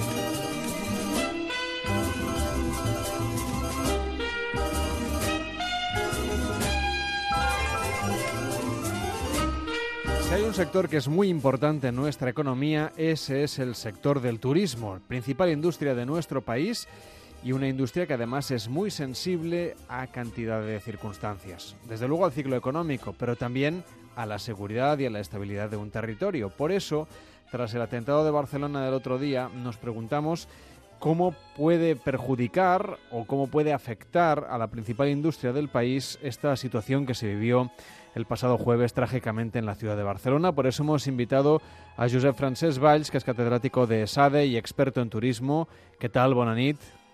Bonanit, Carlos, ¿qué tal? ¿Cómo estamos? Encantado de saludarle y de hablar de la industria más importante de nuestro país y saber si esa imagen de seguridad que siempre hemos ido proyectando y que además nos ha situado en muy buenas perspectivas y que ha tenido una incidencia muy directa a la situación en el norte de África, que, eh, que no nos equivoquemos, al final son países muy cercanos al nuestro, con también unas buenas infraestructuras hoteleras y, digamos, su inestabilidad de los últimos años ha propiciado que más extranjeros decidan viajar a nuestras costas, a España y también a otros lugares. No sé si ahora esto puede cambiar como consecuencia del atentado o digamos que la opinión pública mundial ya está muy acostumbrada a que estos elementos de inseguridad en Occidente y en Europa se pueden dar y la gente, pese a todo, sigue reservando sus vacaciones. Hemos sido, como bien decías tú, Carlos, hemos sido eh, un destino refugio de muchísimas personas que iban a viajar a otros lugares del Mediterráneo y más allá y finalmente optaron por venir a España porque efectivamente teníamos todos los recursos de seguridad. En estos momentos, de forma brusca, de forma dramática, eh, la realidad nos ha colocado al otro lado. Eh, el colocarnos al otro lado significa que eh, ya no somos el destino refugio. Ahora bien, el hecho de estar en Occidente, de estar ubicados en el lugar geográfico del Mediterráneo donde estamos. El hecho de que haya sido un tratamiento limpio, limpísimo de esta cuestión, de modo que en tres, cuatro, máximo cuatro días ha quedado completamente desarbolado el planteamiento terrorista, eh, nos daría algún tipo de oportunidad aunque la realidad es dura, la realidad es, es, es, eh, es cruel, porque en la mayoría de destinos donde han ocurrido acontecimientos de estas características y que se pasa al otro lado de la no seguridad, eh, se han producido reducciones eh, más o menos importantes durante algún periodo determinado de los siguientes meses. Hoy por hoy podemos decir que Barcelona, el levante, es decir, la zona mediterránea de costa, no ha sufrido mm, más que pequeñas reducciones de reserva. Mm, ¿Qué pueda ocurrir en los próximos cuatro meses que son críticos, sobre todo de aquí a final de año? ¿Qué pueda ocurrir en los siguientes doce meses? Y qué pueda ocurrir en un periodo de estos 18 meses que en los análisis que hemos ido haciendo eh, se recuperaría la situación anterior a si efectivamente se han hecho las cosas bien. Es decir, se necesita de media unos 18 meses para que un atentado terrorista de estas características no tenga una incidencia en las reservas turísticas. Esto es lo que hemos ido analizando desde que ocurrieron los, eh, los actos terroristas en la década de los 2000, eh, Nueva York, etcétera. Esto es lo que nos estamos encontrando en el resto de grandes ciudades y bueno, estamos intentando ver qué está ocurriendo en estos últimos meses con Niza, eh, Bruselas, París y Londres porque estamos en una misma área geográfica y mm, bien estamos con reducciones a tener en cuenta. Lo que pasa que no podemos, con los datos que hay eh, ahora, a tan pocos días de la tragedia, empezar a hacer especulaciones. Desde 5% que se podrían producir en un corto plazo hasta un 20% de reducción que se podría mm, eh, producir en los casos más extremos, que yo no creo que en el caso español pueda llegar a tanto. Lo que pasa es que esto, desde mi punto de vista, y aunque sea trágico, es una oportunidad para enfrentarnos de una manera definitiva al proceso de innovación en turismo que requiere tanto eh, el litoral español, tanto el turismo de sol y playa, como las grandes ciudades que han emergido turísticamente, Madrid, Barcelona, eh, Bilbao, Valencia, Sevilla, etcétera, porque creo que eh, esta pequeña reducción que pueda ocurrir, que esperamos que no ocurra, pero que pueda ocurrir, eh, forme parte de este proceso de seleccionar mucho mejor a nuestros clientes, de eh, establecer destinos de calidad, de ofrecer experiencias mucho más valiosas, de modo que podamos, repito lo de seleccionar, clientes que nos ofrezcan un valor añadido mucho mejor y que este sector turístico que tenemos en estos momentos eh, no mantenga este modelo tradicional que inventamos en los años 60 del siglo pasado, sino que podamos eh, conseguir eh, aspectos que por el momento no conseguimos, como por ejemplo el tema de la parte laboral. No puede ser un modelo de negocio que genere tan pocas rentas de trabajo. Eh, no puede ser un modelo de negocio que eh, desde los años 60 haya evolucionado relativamente poco, sobre todo respecto a el tema de eh, la experiencia. Es decir, la gente busca experiencias y yo creo que como nos iba también, como teníamos tantos turistas prestados, incluso ahora, como todo parecía una ciudad alegre y confiada, pues bueno, no nos poníamos manos a la obra a innovar.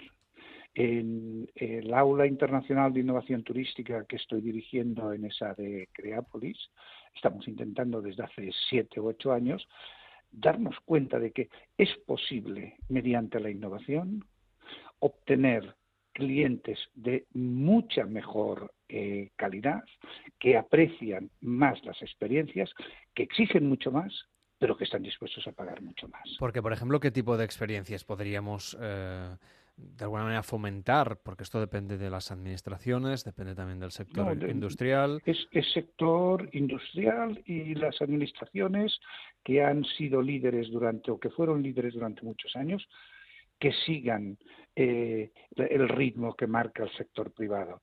Pero yo me estoy refiriendo a que pongamos un ejemplo, si me permites, Carlos. Eh, en, el, en el Ampurdá, en 1990, Ampurdá, cualquier sitio de la costa, eran eh, espacios muy parecidos. Algunos turoperadores, si no iba bien en, una zona de España, los colocaban en otra, si no lo metían en una isla. Era una commodity. Poco a poco han ido especializándose en determinados aspectos. Por ejemplo, han tomado eh, la gastronomía, han creado un público gastronómico.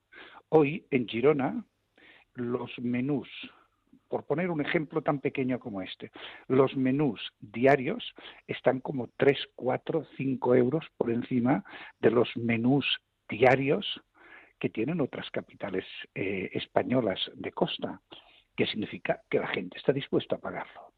Además de esto, el turismo deportivo. Además, el turismo eh, cultural en torno a grandes prohombres. Te das cuenta de que eh, en esta zona, como en algunas otras que podríamos mirar de España, un buen día se decidió no trabajar por un turismo masificado en las playas en verano, sino intentar trasladar al resto del año posibles experiencias y mediante estas y otras muchas que podríamos decir, han ido llenando todo el año de experiencias, de gente, de búsqueda de gente, de promoción a la búsqueda de gente que está dispuesta a pagar mucho más, de modo que el promedio de ingresos en esta zona y en las que se lo plantean desde el punto de vista de calidad es muy superior al de otras zonas donde pueden apretar un poquito los precios en el mes de agosto, pero en el resto de los meses del año se encuentran eh, con unos niveles de renta, con, unas, con unos ingresos muy bajos, que pueden pagar unos salarios muy bajos y que estamos en una situación negativa. Es decir, que de alguna manera se trata de buscar a la élite del, del viajero, de los viajeros. Bueno, se trata de, de ofrecer propuestas de valor que gente que está dispuesta a pagar más, lo pague. Yo no diría elites, no podemos. Eh, un país que tiene 80 millones, cerca de 80 millones de turistas, no, no podemos bruscamente replantear el modelo.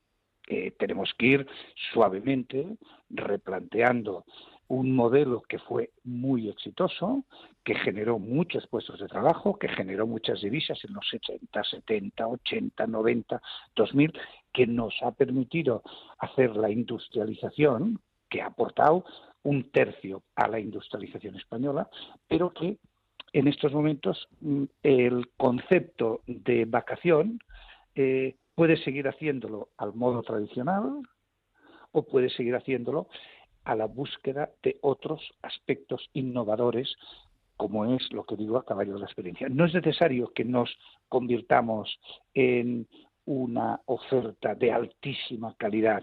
Eh, hay zonas que se especializarán en mayor calidad, en mayor cúmulo de experiencias y otras que lo harán con no tantos elementos eh, cualitativos ni tanto número de experiencias, pero darle un cambio.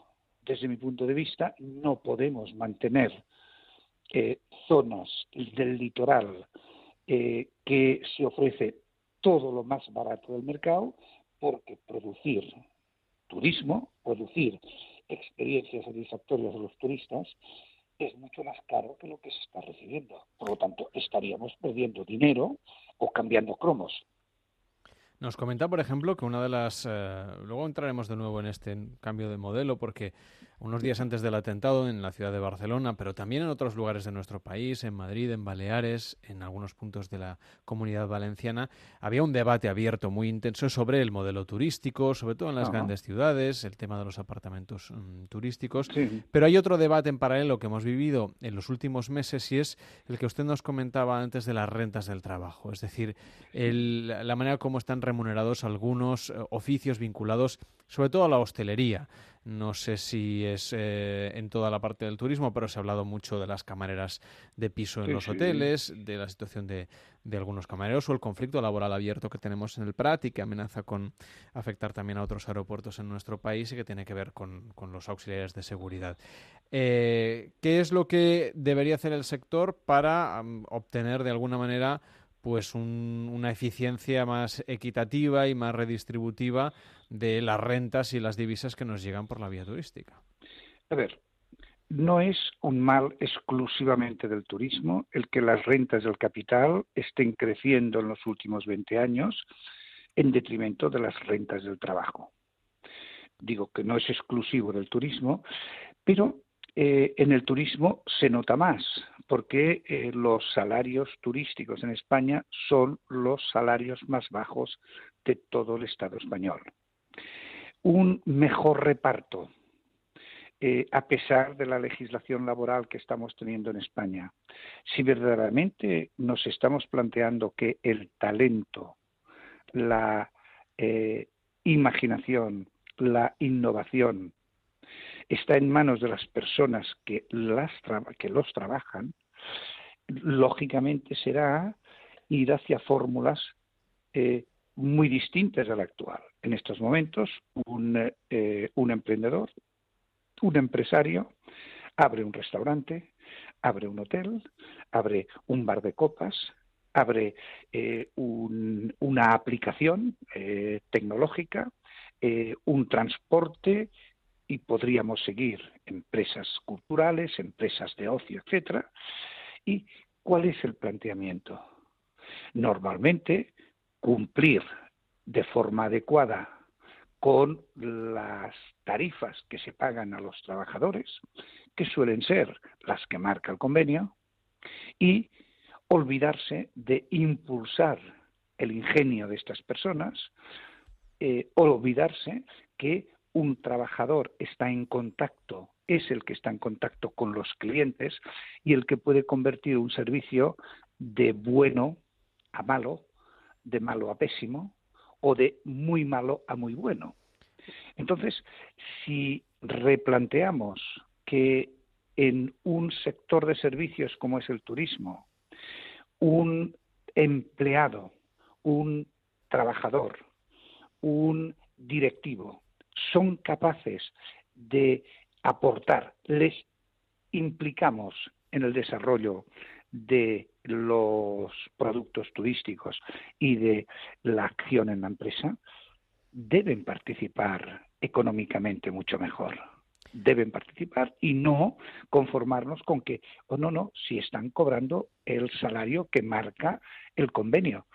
Es replantear el recurso humano, es replantear el talento y utilizarlo mm, al servicio de mejorar la empresa. En esta nueva dinámica estaremos como empresarios ganando más, haciendo que los trabajadores también ganen más. Hay, hay, cuestiones que, por ejemplo, son muy interesantes de abordar también desde la perspectiva comparada. No sé cómo está esta situación en otros países de nuestro entorno. Francia también es un país eh, con muchísima afluencia turística, es líder mundial, está aquí al lado nuestro y no sé si sus condiciones laborales en el sector de la hostelería y del turismo son mejores para sus trabajadores o más o menos la cosa anda ahí ahí. Se lo digo porque, por ejemplo, Donald Trump, eh, en, su, en su época anterior a la presidencia de Estados Unidos, justamente uno de los reproches que se le hacía era las condiciones también de los empleados de sus hoteles y resorts. Eh, y en Estados Unidos sí que, sí que es una cosa muy explicada, seguramente, que las condiciones de quienes trabajan en el mundo de la hostelería son, son bastante más precarias que aquí en Europa. A ver, el sector turístico a nivel mundial y del ocio al tratarse de uno de los servicios que se han incorporado más tardíamente a nivel masivo en el mundo, eh, efectivamente están marcados por esta impronta de bajas, de bajas remuneraciones laborales. De todas maneras, analizando cuáles son eh, los, los salarios de los sectores eh, mejor pagados y peor pagados en Francia, yo no encuentro que el sector turístico en Francia sea el peor pagado. Tiene una hotelería fortísima y, sin embargo, los salarios en los hoteles no son entre los más bajos que hay en Francia. Eso no quiere decir que si nos vamos a algunos lugares de la Costa Azul, eh, donde eh, hay una, eh, una estacionalidad más fuerte, podamos encontrarnos con pequeños o medianos emprendedores o empresarios que tienen su restaurante, que tienen su hotelito, que lo abren unos pocos meses y que no hacen más que pagarles a los trabajadores según los convenios eh, existentes. Dicho lo cual, mm, no está en Francia que ha sabido sacar mucho dinero del turismo y hacer sostenible su territorio, no está en condiciones parecidas. Si nos vamos a Suiza nos encontramos de esta misma manera. Incluso eh, allí yo estoy viendo que los los salarios industriales son los primeros, pero entre los de los sectores ni mucho menos el turismo es el más barato. Otros países yo ya no, no entraría en profundidad porque eh, seguramente nos encontraríamos en situaciones distantes a las españolas. Hay una cuestión como también. El, como el caso italiano, por mm. ejemplo. ¿eh? Hay una cuestión que también es muy relevante, como decíamos, que es el debate alrededor del modelo y la capacidad de absorción, sobre todo en las ciudades y también en algunos puntos de, nuestras costas, de la cantidad de visitantes que podemos tener y también el uso que se hace de estos espacios. Por ejemplo, en Portugal, hoy se ha abordado el debate desde un punto de vista. Eh, diferente que implica, por ejemplo, una propuesta que se tiene que, todavía que, aprobar y debatir a al propósito de los apartamentos turísticos. Si deberían, por ejemplo, pagar una cuota de comunidad mayor para, para contribuir, digamos, de una manera más intensa en el sostenimiento de las comunidades. Este podría ser una anécdota, pero es un debate que, como decíamos antes, justamente este atentado en Barcelona estaba mm, encima de la mesa y en la portada de los periódicos. ¿no? ¿Cómo podemos abordar esta cuestión sin caer en, eh, digamos, en, soluciones mágicas que, que seguramente no, no sean viables, sino que verdaderamente sea atajar esta situación desde un punto de vista responsable y al mismo tiempo eficiente? A mí me parece que los apartamentos turísticos no son competencia a deshacerse de ella frente a los hoteles. A mí me parece que los apartamentos turísticos complementan la oferta turística.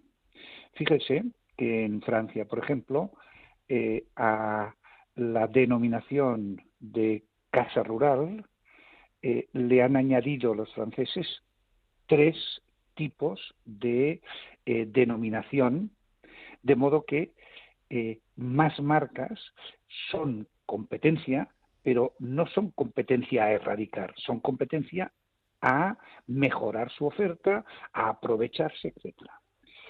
Los apartamentos turísticos han tenido la suerte de nacer de la mano de aplicaciones. Es decir, hubieran podido nacer de otra manera, como por ejemplo, eh, cómo nacieron los hoteles.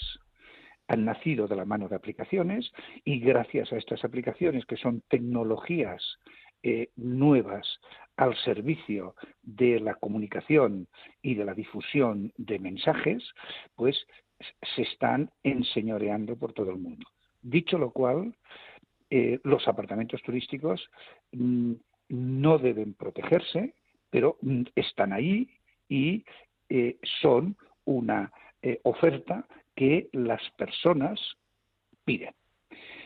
Si lo enfocamos desde esta óptica, las mismas exigencias sanitarias, jurídicas, como no fiscales, que tienen los hoteles, deberían tener los apartamentos turísticos. Y si los apartamentos turísticos no son en bloques, lo cual me parece que es sano que no sean en bloques, aunque hay políticas y ciudades que se están planteando que todos los apartamentos turísticos sean en bloques. Si esto es decir, todo el edificio destinado a ese uso, ¿no? Exacto. Sí, sí, pero yo no creo que esto tenga que ser de esta manera. ¿Por qué un apartamento turístico siempre tiene que estar al lado de otro apartamento turístico? ¿vale?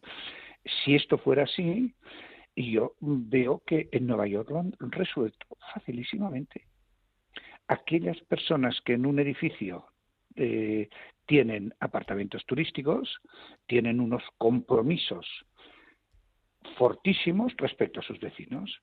Si alguien hace ruido a partir de tales horas, hay unas normas dentro del vecindario, dentro del grupo, que excluye inmediatamente, que sanciona.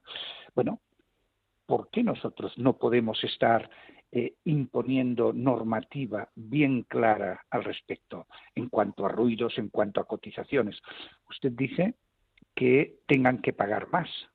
Bueno, si resulta que en un, en, un, eh, en un bloque de pisos hay uno o dos o tres de los pisos que utilizan mucho más ascensor, utilizan mucha más moqueta, utilizan mucha más luz colectiva, lógico que esto repercuta en los precios. Bueno, también pasa ahora mismo, ¿no? Cuando alguien tiene un negocio dentro de un edificio de viviendas, ¿no? Un despacho de abogados, por ejemplo. Exacto, exacto. Es decir, normalizando que un apartamento turístico debe cumplir toda la normativa, empezando por la fiscal. ¿Cómo podemos estar permitiendo que los portales, las aplicaciones, estén ofreciendo servicios de apartamentos turísticos que no están legalizados? Bueno, pues están fuera de la ley y como están fuera de la ley, debería haber una policía fiscal que persigue a muchos pequeños empresarios, grandes empresarios, a muchos ciudadanos como usted o como yo por pequeñas tonterías, probablemente debería una policía fiscal que en estos momentos, sabiendo que estamos hablando de centenares de miles de apartamentos turísticos en España, eh, peinaran como han peinado profesiones enteras, peinaran y de esta manera supiera todo el mundo que quiera tener un apartamento turístico obligatorio. Vale. Esto, desde mi punto de vista, no es tan complicado. Ahora bien, a favor de los hoteles que están presionando contra la existencia de los apartamentos turísticos a favor de lo timoratas que son muchas administraciones públicas en legislar rápidamente cuando aparece un problema, porque desgraciadamente nuestras administraciones o muchas de nuestras administraciones no se plantean qué está ocurriendo, a, qué va a ocurrir a medio plazo, cuáles son las grandes tendencias. ¿Cómo es posible que ahora estemos descubriendo todavía o nos estemos planteando en España los problemas de los apartamentos turísticos y tenemos apartamentos turísticos desde los años, históricamente, pero desde los años 2000 empiezan todas las grandes ciudades a poblarse de apartamentos turísticos. Entonces, no hemos, no, no que decimos, la vida jurídica viene después de la vida real. Pero bueno, yo digo, si hacemos un poquito de perspectiva, y hoy por suerte tenemos Big Data, y estos Big Data nos permiten adelantarnos a lo que va a ocurrir mañana, pasado mañana, qué quieren los clientes, cómo serán los turistas a tres, cinco, siete años. Hay temas que no deberíamos estar planteándonos en el 2017, que deberíamos haberlos resuelto ya. Es la cuestión que queríamos abordar hoy desde el punto de vista de la economía, aquí en Noches de Radio, hablando de la principal industria de nuestro país, de cómo se puede ver o no afectada como consecuencia de los atentados de la pasada semana en Barcelona y Cambrils, y por supuesto también sobre el debate que ya estaba abierto justamente antes de este, de este trágico atentado sobre dos cuestiones importantes. Una, las condiciones de trabajo del sector de la hostelería y el turismo, y la segunda, el modelo y por lo tanto también la capacidad de absorción y el tipo de experiencias turísticas que ofrecemos a los viajeros que se interesan por nuestro país. Lo hemos hecho con Josep Francesc Valls, que es catedrático de SADE y experto en esta materia. Que vaya muy bien, gracias por estar en Noches de Radio y muy buenas noches. Gracias, Carlos, y éxito en estas noches. Noches de Radio. Carlas Lamelo.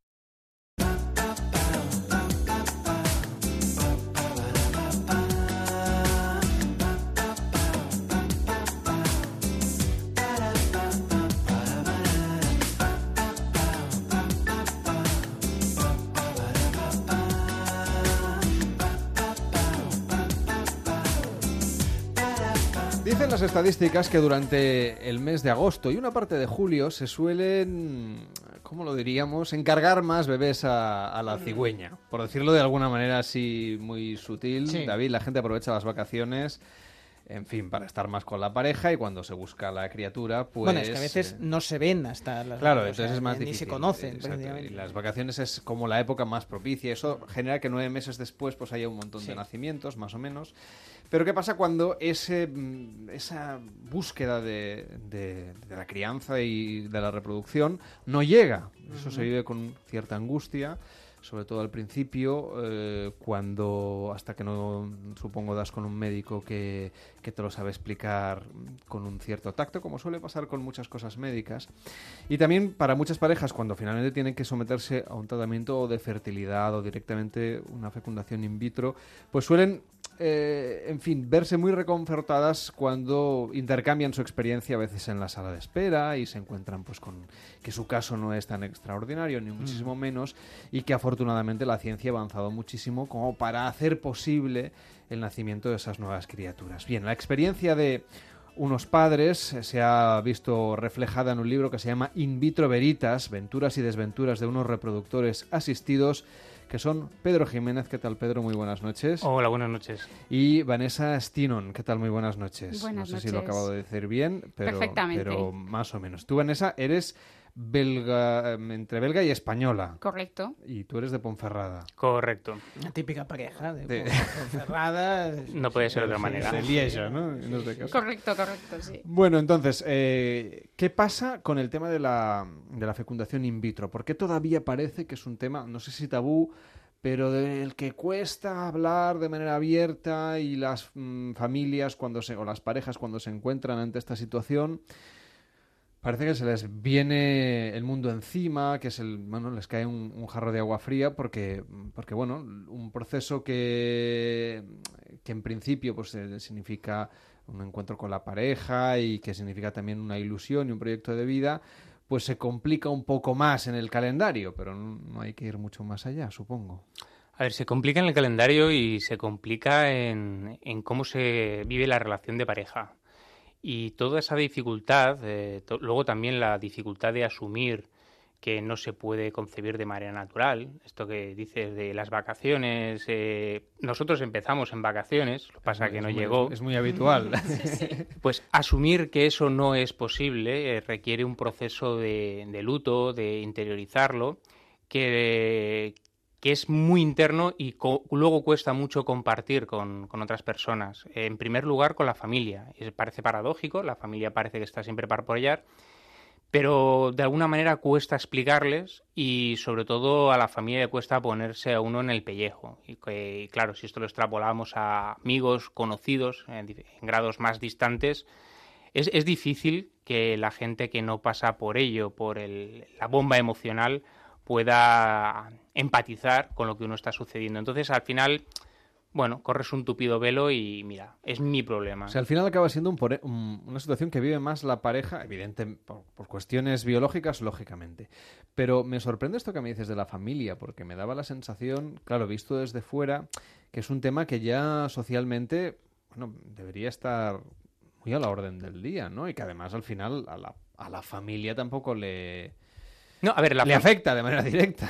lógicamente a la familia se le cuenta, oye, estamos pasando Sí. por este proceso y no hay ningún problema. Eh, eh, di- digamos que la parte técnica está muy asumida por toda Mm. la sociedad. Lo que no está asumido Es la parte es emocional. la parte emocional. Porque ¿qué papel debería jugar la familia? Lo digo porque si alguien nos está escuchando y son parejas que están teniendo este tipo de dificultades para, para, para concebir de, de manera biológica y habitual, mm, seguramente se- vamos a hablar mucho de ellos. Pero ahora que me ha sacado a la familia, imaginemos que un padre, una madre de hijos, eh, pues eso, en, edad eh, de, concebir, se encuentra ante esta noticia ahora en verano o a la vuelta de vacaciones, ¿qué papel debería adoptar el hermano de la, de, no sé, uno de vuestros hermanos, por ejemplo, vuestro padre, vuestra madre, el vecino, el compañero de trabajo, el jefe, que también, eh, pues eso, estos tratamientos a veces implican, pues un- unas ausencias laborales. Yo, si me permites, creo que el, el papel principal que tienen que, jugar eh, todos los que están en contacto con una pareja en esta situación, tanto familia como amigos o compañeros de trabajo, si, si se da el caso de que la pareja se abra también al, al entorno laboral, es de apoyo y de escucha. O sea, antes comentabas que era un tema muy tabú. Y es un tema tabú porque cuando tú decides salir del armario como pareja estéril, es porque ya has sufrido eh, bastante acoso. Y sé que la palabra acoso puede parecer un poco fuerte, pero creo que las parejas que nos escuchen que están o que han estado en nuestra situación lo entenderán. Em, frases típicas de mm, se te está pasando el arroz, que eso es un Mm. clásico que nos lo hemos comido todos, incluso los que hemos acabado teniendo hijos por, por medios naturales. O, bueno, relájate, ¿no? Vete de vacaciones y cuando vuelvas pues ya, ya te habrás quedado embarazada, ¿no? Y esto es constante. Esto es Eso una por no de hablar otra. de la gente que sin saber de las dificultades dice, bueno, ¿y para cuándo Sí. vais Por a supuesto, tener por descendencia? Pero los padres incluidos. Sí, sí, los sí. padres son los que más presión meten en este tema, o sea, los futuros abuelos. Nosotros también lo, lo- lo hemos sufrido en, en este sentido y ellos lo hacen con la mejor intención. Y mm, Es casi sí, como unos deberes. A ver cuándo me hacéis abuelo. A ver cuándo me hacéis abuela. Sí, Como sí, diciendo, "Va- sí. ven, vamos, ¿no? Sí, sí, Pero y, y los tíos en, día. en Sí. menor medida, porque bueno, en nuestro caso, mm, tu, tu hermana, por ejemplo, ya había tenido hijos, entonces ella ya sabía de qué iba y tal, pero sí, la, la presión es constante. Entonces, yo la, la, la respuesta que daría es estar ahí, escuchar, apoyar, intentar empatizar, aunque eso es muy difícil y solo unos pocos pueden hacerlo, porque creo que es de esas situaciones eh, como enfermedades graves, eh, este tipo de situaciones límites vitales, que si no las vives tú mismo es, es muy complicado ponerte en el pellejo. Entonces estar ahí y, y no intentar soltar frases hechas porque son frases que duelen muchísimo. Muchísimo. Por ejemplo, además de las que habéis dicho, lo digo para que la gente las vaya desterrando ya del disco duro para entendernos. Estas frases que uno dice con las mejores intenciones a lo mejor, o no, em, pero que generan el efecto contrario, ¿no? Y nefasto en vuestra estabilidad emocional. Completamente. Bueno, tenemos... La lista es infinita. La- ¿eh? lista es infinita. Por dar algunas ideas. Pues mira, el- la típica... Uy, ¿que quieres hijos? Espera, que te, te llevo ya los míos, ya verás, se te pasarán las ganas. Eso es un clásico también. Claro, esta gente te dice esto eh, y es verdad que eh, ellos están con todos los, los pormenores logísticos y, y los dolores de cabeza de tener que organizarse con varios hijos, pero también tienen sus abrazos, sus, sus besos, Claro. sus risas. Tú no tienes nada de eso. Y aparte, cuando tú estás en una situación de esterilidad, no te puedes poner a pensar en todos los puntos negativos que pueden estar asociados a la maternidad o a la paternidad, porque tú ya tienes que hacer frente a un proceso en el que tienes que mantener todas las ilusiones intactas, porque si no, igual no llegas hasta el final, porque es un proceso muy duro. Claro, no, se nos olvide que cuando una, pareja está en un proceso de, reproducción asistida, sea eh, una inseminación o fecundación in vitro, previamente ya lleva unos cuantos meses intentando buscar hijos de forma natural. No lo ha podido. Han tenido que acudir a médicos, le han hecho unas pruebas, ha habido un diagnóstico. Entonces, eh, cuando se llega al momento de, oye, mira, tengo que pasar por este proceso, se llevan meses eh, escuchando estas frases, eh, ¿de acuerdo? Entonces, digamos que el vaso está ya muy colmado, ya no hay más paciencia para entender las buenas intenciones. Sí, hay un desgaste previo ya, para muchos. Y luego, además, eh, como decías, ¿no? O sea, sigue siendo un tema tabú, no mm. se trata abiertamente, y entonces eh, las personas no estamos preparadas para entender eso. Mm, hay un comentario que hago en el, en el libro, y es que todos estamos preparados para eh, apoyar o atender a, a, una persona cuando fallece un ser querido, porque es algo que sucede desgraciadamente a diario no estamos, no, no, tenemos la educación, la formación necesaria para poder atender a una pareja que está pasando por esto. Por eso me, parecía interesante centrarnos en eso, ¿no? En el papel social que deben jugar las personas que están alrededor de la pareja, cómo hacerlo, habláis de escuchar, casi sería sin preguntar demasiado, ¿no? Porque claro, hay algunas preguntas que, que también deben incomodar, que, como dices es un proceso largo, que ya has tenido que superar esas fases cuando hablas con los médicos, ¿no? Porque al final estamos hablando de la intimidad de la pareja de, la frecuencia, de la manera, de la planificación, que, es el primer paso para superar estas dificultades antes de llegar finalmente al, diagnóstico de la infertilidad. otra frase, ahora que lo has comentado, eh, que también eh, existe es, es que no lo estaréis haciendo bien. A ver. esa, nos la hemos comido también y unas cuantas veces. Igual, ¿eh? igual sí que sea, sí lo estamos haciendo bien, pero hay otras cosas que fallan. No, eh, eh, pero es llega a un punto en el que tu intimidad es tan pública, porque al fin y al mm, cabo eh, la has expuesto a tantos profesionales distintos que ya no es íntima, que no supone un problema hablar de los detalles médicos, ¿no? Y mira, pues nos pasa esto, tenemos este diagnóstico, tenemos estas dificultades, eso no es un problema. pero quizá el apoyo que hace falta es un vamos a recibir simplemente la escucha cuando yo necesito hablar de cómo me siento. Mm. yo me siento de esta manera. Por favor, siéntate aquí conmigo y escúchame. Esto es muy complicado. Mm. Entonces, por ejemplo, eh, ¿cómo es el proceso? Primero el, el, médico, es decir, ¿qué es lo que hacen los profesionales de la salud? Que yo quiero entender que sí que son pues más empáticos y están más preparados para mm. afrontar estos temas con la delicadez y sutileza que requieren. ¿Cuál es el proceso natural? O al menos cuál ha sido el vuestro y de las parejas que vais recogiendo, eh, que, con las que habéis ido intercambiando experiencias a lo largo del proceso y que de alguna manera quedan recogidas en el libro. A ver, el, proceso es cuando ya llevas unos cuantos meses, un año, buscándolo de manera natural, haciéndolo bien y no llega. Haciéndolo bien, quiere decir con esa planificación de los días fértiles. Que eso muy, muy sensual no, no es ya de entrada. No, pero bueno, eh, cuando los quizá los dos tres primeros meses te dejas llevar por la ilusión. Luego ya empiezas a planificar mm. eh, de manera más eh, escrupulosa. y, que si no te dicen, pon esta música, pon estos colores. Lo, eh, que haga A esa hora es cuando sale mejor la cosa. cosas absurdas, ¿no? Sí, pero bueno, lo cierto es que cuando ya has pasado por todo eso y aquello no llega, vas a, el caso de, de la mujer, vas al ginecólogo y lo primero es un análisis hormonal Mm, para ver cuál, sus mm, niveles hormonales son los que tocan. en el caso del hombre es un seminograma, que, bueno, parece mentira, es muy, muy sencillo, pero no es tan fácil hacerte un seminograma, al menos en esta ciudad.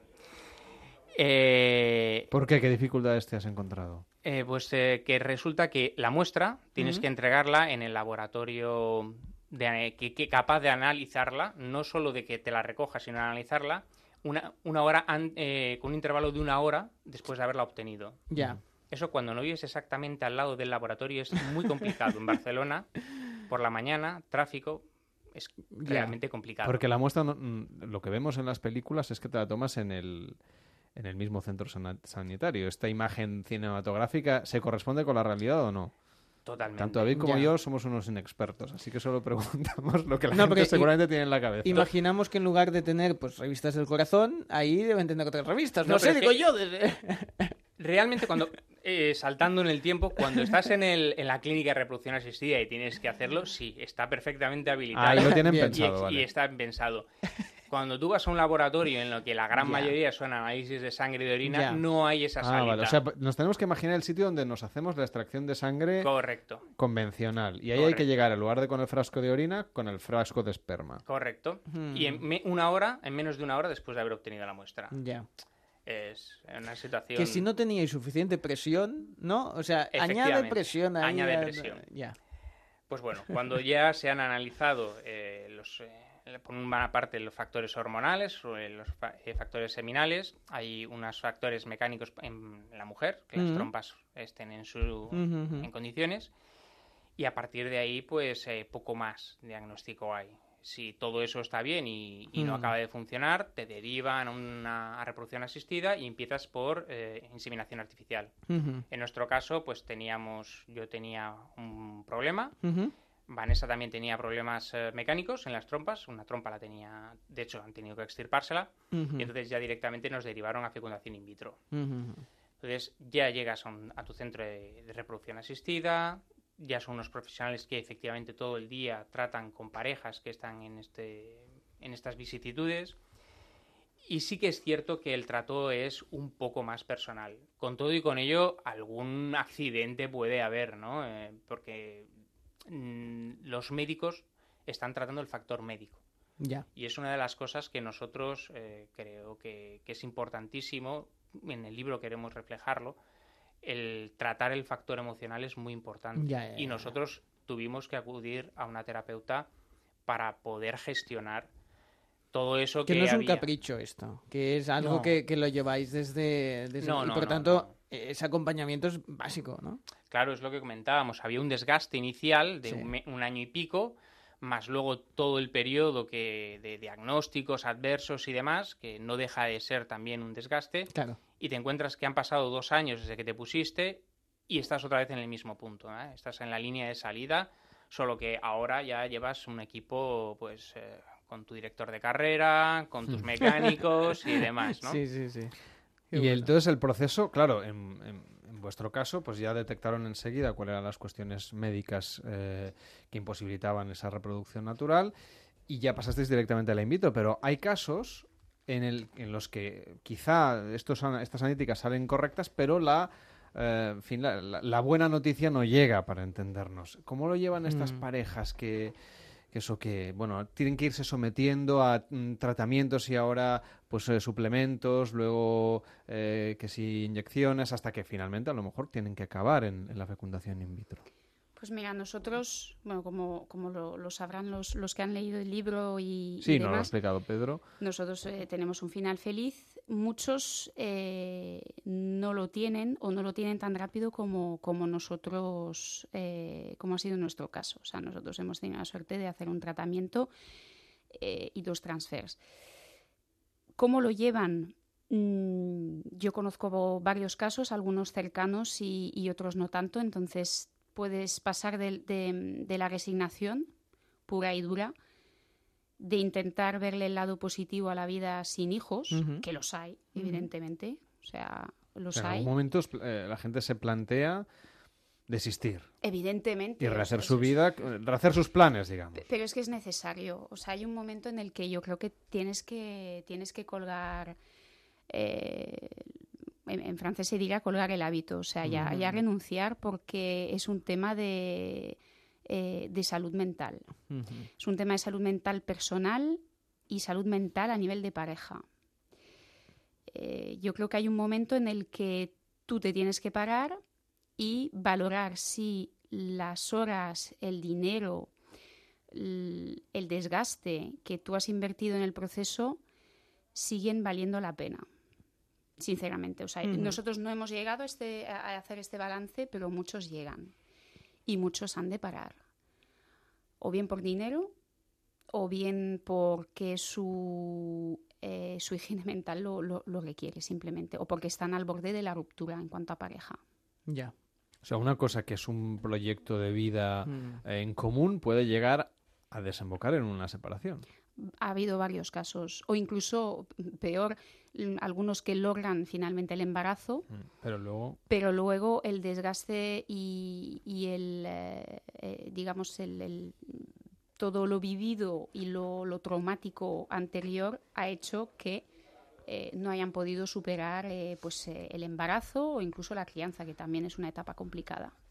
Hablabais, por ejemplo, del soporte emocional que es tan necesario. No está muy articulado mm, de toda manera ni en las clínicas de reproducción asistida y ya no digamos en el sistema público. de Más bien salud. nada, ¿no?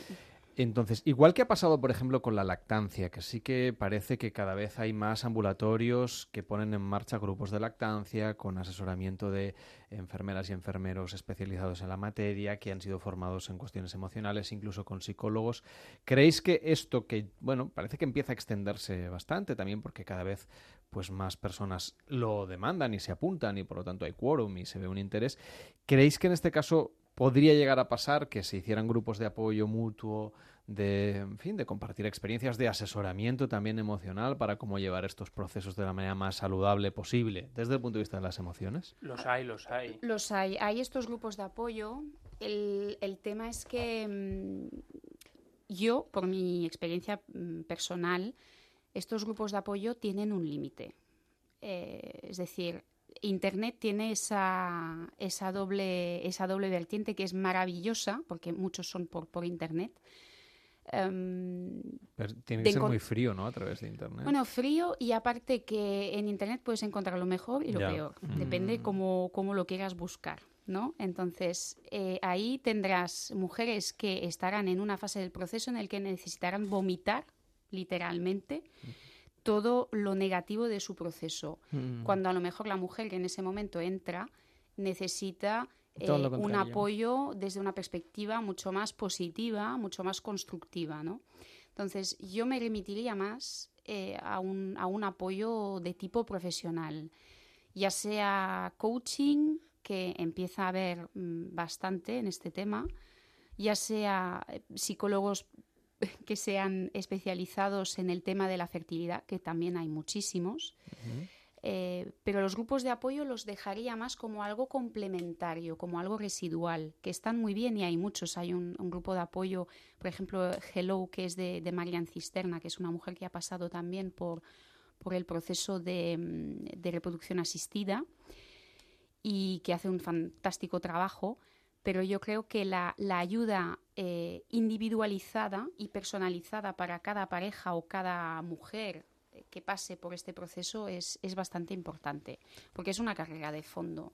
Esto es como una maratón. No, si no te la preparas bien, Es bastante no tiempo, además, del proceso. Puede ser mucho puede ser mucho ti- o sea el proceso en sí el, el, digamos el intento no es tanto pero es le sumas el desgaste previo em, de la reproducción natural el tratamiento el tratamiento falla haces un poco de reposo mental físico vas al siguiente siguiente falla y así Y luego, sucesivamente para, para los dos, pero para la madre especialmente, el embarazo, que ya normalmente suele ser un periodo, mm, en fin, muy intenso hor- hormonalmente. Sí. Además, muchos de estos tratamientos también incorporan hormonas, con lo cual, la- en fin, la- los sentimientos, si ya estaban a flor de piel por, por las dificultades, se, se debe incrementar, vamos, supongo. Bueno, yo, yo en mi caso, que sí que lo, lo- lo puedo hablar porque al final yo conseguí, eh, sí que se incrementan. Tienes, además lo vives, sobre todo al principio, con muchísimo más miedo eh, de perderlo. Si ya de Claro. por sí eh, una pareja que, que lo ha conseguido por, de- por medios naturales, pues puede tener ciertos temores, el, primer, el famoso primer trimestre y demás. Ah, yo recuerdo que el primer trimestre fue, aparte que yo tuve que mantener reposo por, por un riesgo de, de aborto, era como, bueno, no hago esto, no cojo las toallas de baño, que esto pesa un montón, o sea, era todo súper amplificado. Supongo que por mi experiencia previa, por el- la dificultad en conseguirlo y, y el miedo exacerbado en, en, en perderlo. En este caso, eh, No, no, te iba a contar, de todas formas, todo lo que estaba comentando Vanessa sobre los sentimientos, los grupos de apoyo y demás, eh, lo que a mí me gustaría poner mi granito de arena es que todo esto está eh, desde un prisma de la mujer. Y una de las cosas que nosotros queríamos desde un principio con el libro es dar el prisma también masculino, ¿no? Es decir, los, hombres también estamos dentro de esa pareja eh, que no puede tener un hijo y, sí que es cierto que no tenemos grupos de apoyo. Ya. Tradicionalmente el hombre no somos más, eh, más distantes con las, con las emociones y entonces ahí es, donde, como comentaba Vanessa, donde cobra mucha importancia la ayuda profesional. Porque al fin y al cabo esa ayuda profesional sí que te va a ayudar eh, a la pareja, no solo a la mujer, ¿de acuerdo? Eso, eso es muy importante. Pues ha sido un placer, la verdad, charlar con vosotros sobre esta cuestión. Vosotros tenéis un final feliz, como decíais, tenéis una hija eh, que ha nacido gracias a técnicas de reproducción asistida y habéis explicado vuestra experiencia en este libro que se llama In vitro Veritas y que podéis encontrar en vuestra librería y también a través de internet. Gracias, Pedro, por estar con nosotros. Que vaya muy bien. Muy buenas noches. Muchísimas gracias. Buenas noches. Igualmente, Vanessa, y enhorabuena a los dos. Buenas noches. Muchísimas gracias. Este verano, Noches de Radio en Onda Cero.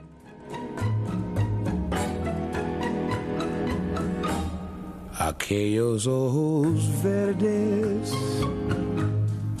de mirada serena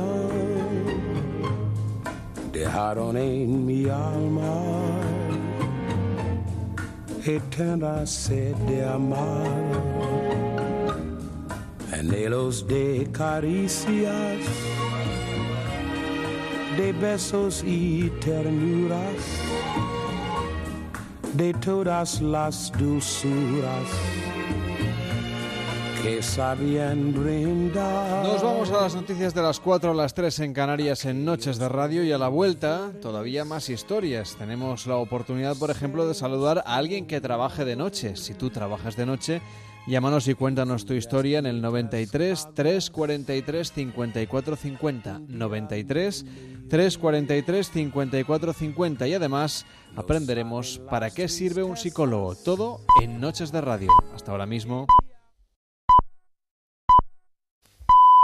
Son las 4, son las 3 en Canarias.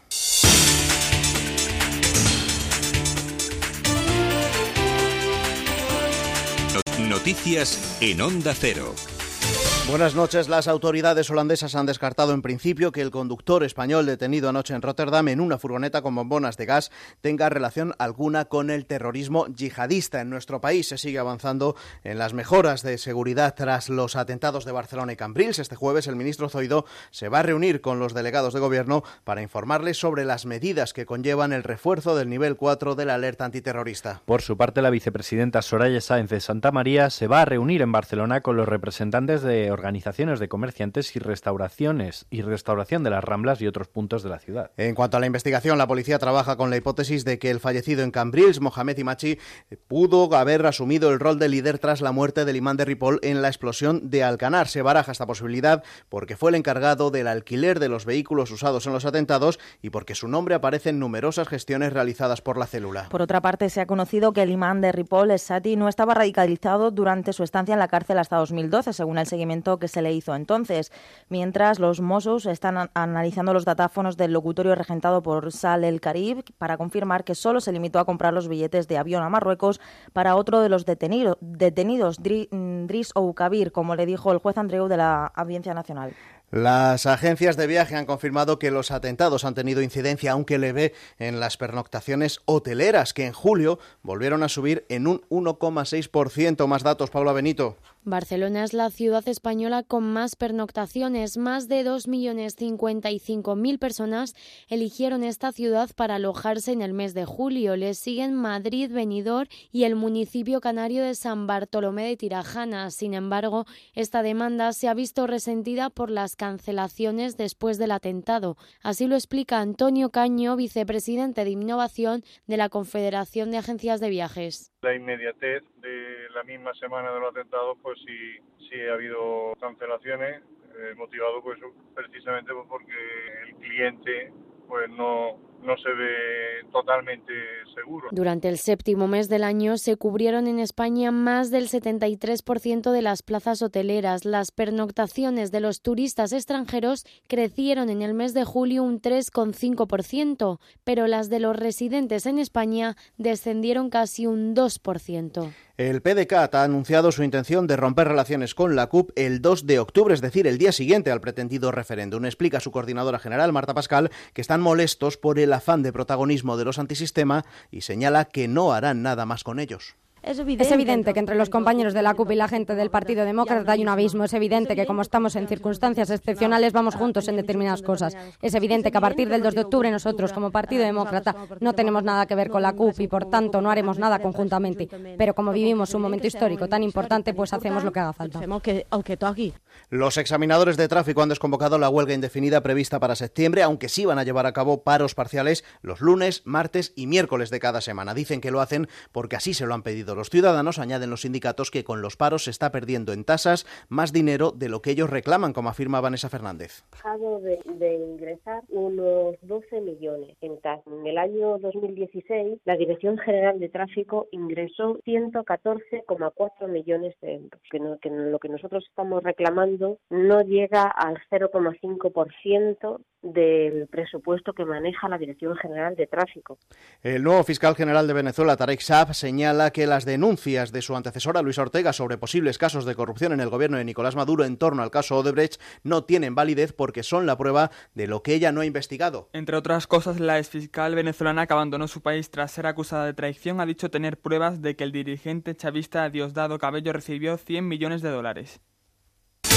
En deportes, Chris Froome afianza su liderazgo tras la quinta etapa de la Vuelta Ciclista a España. El británico está a 10 segundos del americano Van Garderen y a 11 del colombiano Chávez. Por su parte, David de la Cruz ha bajado hasta la quinta plaza. La quinta etapa, eh, la victoria ha sido para el kazajo Alexei Lutsenko, la más importante de su carrera. Comentado en fútbol, victoria del Real Madrid ante la Fiorentina por 2-1 en el trofeo Santiago Bernabéu con goles de Borja Mayoral y Cristiano Ronaldo. Y en baloncesto, victoria para la selección española ante Bélgica por 90-72 en el amistoso previo al Eurobásquet que se ha disputado en Bruselas. El mejor ha sido Billy Hernán Gómez con 20 puntos. Así terminamos. Las noticias vuelven a Onda Cero a las 7 de la mañana. Serán entonces las 6 en Canarias y comenzará una nueva edición de Más de Uno. Ahora siguen en la compañía de Noches de Radio.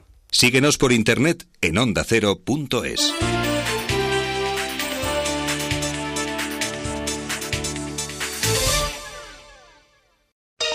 Vuelta a España 2017.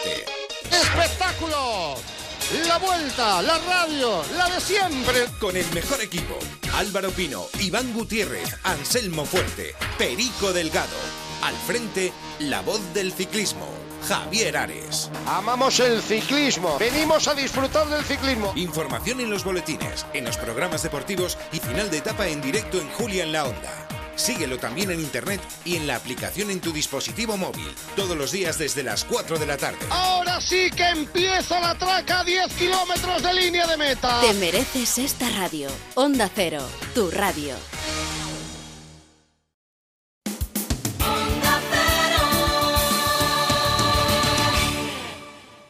En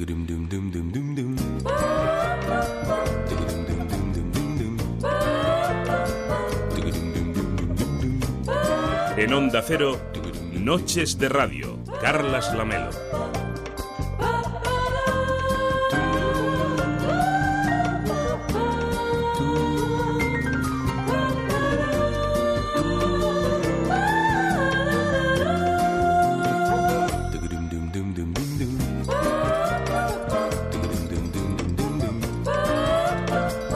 Son las 4 de la madrugada y 6 minutos y medio, las 3 y 6 minutos y medio en Canarias. En Noches de Radio tenemos por delante la última hora de programa de hoy, de esta última semana de Noches de Radio. Hoy, por ejemplo, hablando con dos psicólogos que nos van a contar exactamente qué es lo que hacen, qué sentido tiene su oficio, para qué sirve un psicólogo, cuándo debemos ir a un psicólogo y cuándo no debemos ir a un psicólogo porque los psicólogos, como nos van a contar, sospecho, no son milagreros y por lo tanto tampoco podemos ir a pedir que nos cambien la personalidad o peor aún que se la cambien a nuestra pareja, a nuestra madre, a nuestro hijo, a un allegado, a un amigo.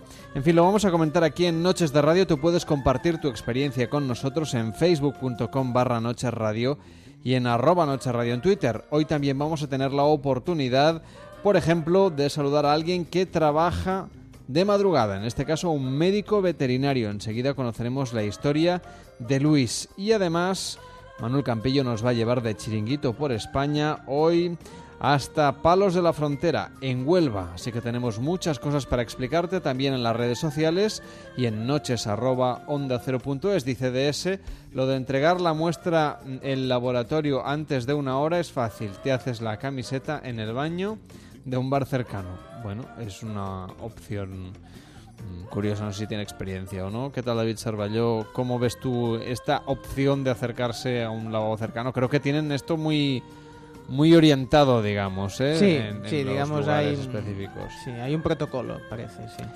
Dice Publio, mm, a, mm, a colación un poco de la pregunta que planteábamos al principio del día de hoy sobre cómo sería tu vida sin redes sociales, dice, pues sería como mi vida antes de que existiese Internet.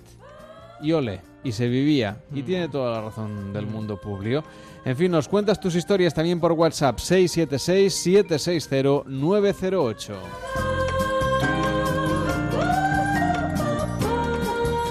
Cada noche en Onda Cero, Noches de Radio, con Carlas Lamelo.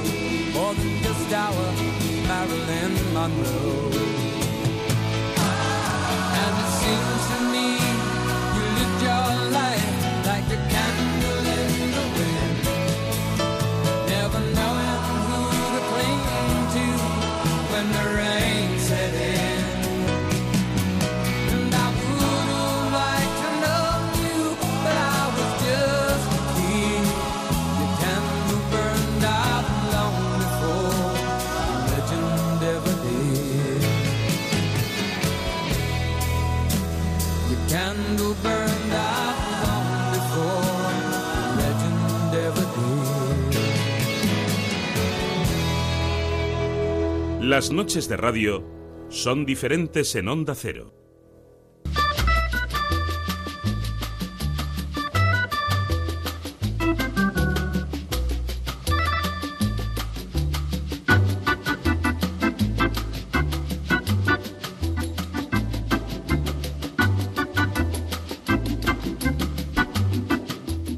4 y 13, las 3 y 13 en Canarias, en Noches de Radio nos encantan las historias de quienes trabajan de madrugada y sobre todo aquellos que cuidan de los que más queremos, que pueden ser pues eso, mm, nuestro farmacéutico, el médico de cabecera y por supuesto los veterinarios, porque también hay urgencias veterinarias a esta hora de la madrugada y por supuesto están también cuidando de los eh, perritos, de los gatitos y del resto de mascotas, pues que están a veces ingresados después de, de que les hayan en- hecho una intervención o hayan tenido cualquier problema o necesitan estar en observación por el, por, vamos, por el método que sea o por la situación que sea. Manuel, ¿tú tienes mascotas en casa? Pues tengo mm, seis agapornis. ¿Qué me dices? Sí, sí, seis agapornis. Dos, cuatro, seis, sí. ¿Y tienes que ir mucho al veterinario? No, no mucho, la verdad es que de momento no, no han dado mucha guerra. También son jovencitos, entonces no todavía no he tenido que visitarle. ¿Y cantan mucho cuando te dejan dormir por la mañana? Todo el día, es que además desde que sale el sol hasta que se pone están cantando, entonces al final tengo que cerrarme la habitación y poco más que insonorizarla para poder descansar algo. Bueno, pues vamos a... ¿Tienes alguna duda sobre tus agapornis, algún problema que tengan? No, de momento no. Viven de media entre 10 y 15 años. Sí, sí, O sea sí, son- tienes agapornis para rato. Pues sí, la verdad es que sí, además porque los... mm, no han hecho ni un año las crías que he tenido, porque fueron dos y luego fueron multiplicándose. Ten cuidado, a ver si vas a acabar con la casa llena de agapornis. No, hombre, no, ya hemos puesto medidas para evitar que, que se sigan reproduciendo. Básicamente les hemos quitado el nido, que sabíamos que era sin nido no, no, no ponían huevos, entonces ya muerto el perro, como aquel que dice, se acabó la rabia. Eso que se lo digan a Luis. ¿Qué tal, Luis? Buenas noches. Buenas noches, ¿qué tal? Que es médico veterinario y está trabajando a estas horas en el Centro Veterinario Ciudad de Los Ángeles, en Sí. Madrid. ¿Tienes a muchas mascotas o muchos bichitos o muchos animalitos ahora mismo a tu cuidado? Pues ahora mismo tenemos eh, dos, únicamente dos. Es una, vamos, ahora mismo hospitalizados dos, ya te digo, noche tranquila, pero siempre estamos abiertos a, a urgencias. De hecho, ahora mismo hemos atendido un, un casito de un perrillo que tenía una, una patita fracturada. Y bueno, esto, la- las noches son un, un no parar realmente. ¿Y qué le había pasado al perrito para romperse una patita? Pues uh, accidental, simplemente estaba, le han sacado a pasear de noche, que es cuando, pues, pues, bueno, hay gente que lo saca a pasear de noche. Era un galguito, entonces ha echado a correr. Cuando ha querido frenar, pues eh, digamos le han podido más las ganas de, de correr que las de frenar y eh, chocó con una, con una farola con tan mala suerte que, que fracturó el, el fémur. Vaya. ¿Y entonces qué se hace? ¿Es como a, a- las personas que, nos ponen una férula y nos eh, ponen un poco de, yeso y, unos días de reposo? Claro, al perro, ¿cómo le cuentas tú que tiene que hacer reposo? Hombre, si, hablaran o, entendieran sería bastante más, más sencillo el asunto, pero sí es, es eh, similar a, las personas. Lo que se hace, obviamente, primero es eh, eh, producirles una, una analgesia una, y una, ap- aplicarles un antiinflamatorio para evitar que tengan ese- esa molestia y ese dolor. Y bueno, las fracturitas lo que solemos hacer es eh, ponerles eh, efectivamente una, vendu- una, venda o una, una férula, ¿vale? Para que por lo menos el, hueso tenga, tenga estabilidad. Realmente eh, operar un, un hueso roto en el momento no se suele hacer porque bueno, es un tejido que está todo bastante dañado. Entonces se trata con medicación durante un, un par de días o aproximadamente y luego se programa una, una intervención con un estudio radiológico preciso de, del casito del animal. O sea que al final tendrá que pasar el, el pobre animal por el quirófano en estos Muy casos. posiblemente, porque era, era una fractura con minuta, así que eran bastantes fragmentos de, de hueso lo que había eh, lesionado, así que seguramente no, no se libre de, de quirófano el chiquitín. Y, y ahora en verano, que siempre, bueno, estamos acostumbrados ya a tener que escuchar, por desgracia, que muchos animales son, son abandonados, ¿a vosotros os llegan muchos, muchos casos de estos? Sí, no- nos, llega, nos llegan bastante casos, de, pero no solo en verano, realmente pues, es una desgracia, pero durante todo, todo el año siempre hay algún caso de, perrito abandonado. Lo único que, bueno, la mayoría tiene, tiene final feliz, les encuentran porque la mayoría se, han escapado, se han perdido una ventana abierta, una puerta mal cerrada. Entonces, como la mayoría, Dios gracias, tienen, tienen chip, es fácil localizar al dueño y, y llamarlo. Hay, por ejemplo, otras veces que, que bueno, no acaba, no acaba tan bien. Hace unas, unas semanas se encontraron un, perrito que estaba abandonado, estaba atado como tal para que no, no se fuera, o sea, no, no la, la típica espera, sino atado en, eh, en mitad del campo en un poste para que no se moviera. Y bueno, hubo unos, unos chicos que hicieron la, la, la buena fe de, de traerlo para acá con la mala suerte de que a mitad del trayecto se, le- se les escapó.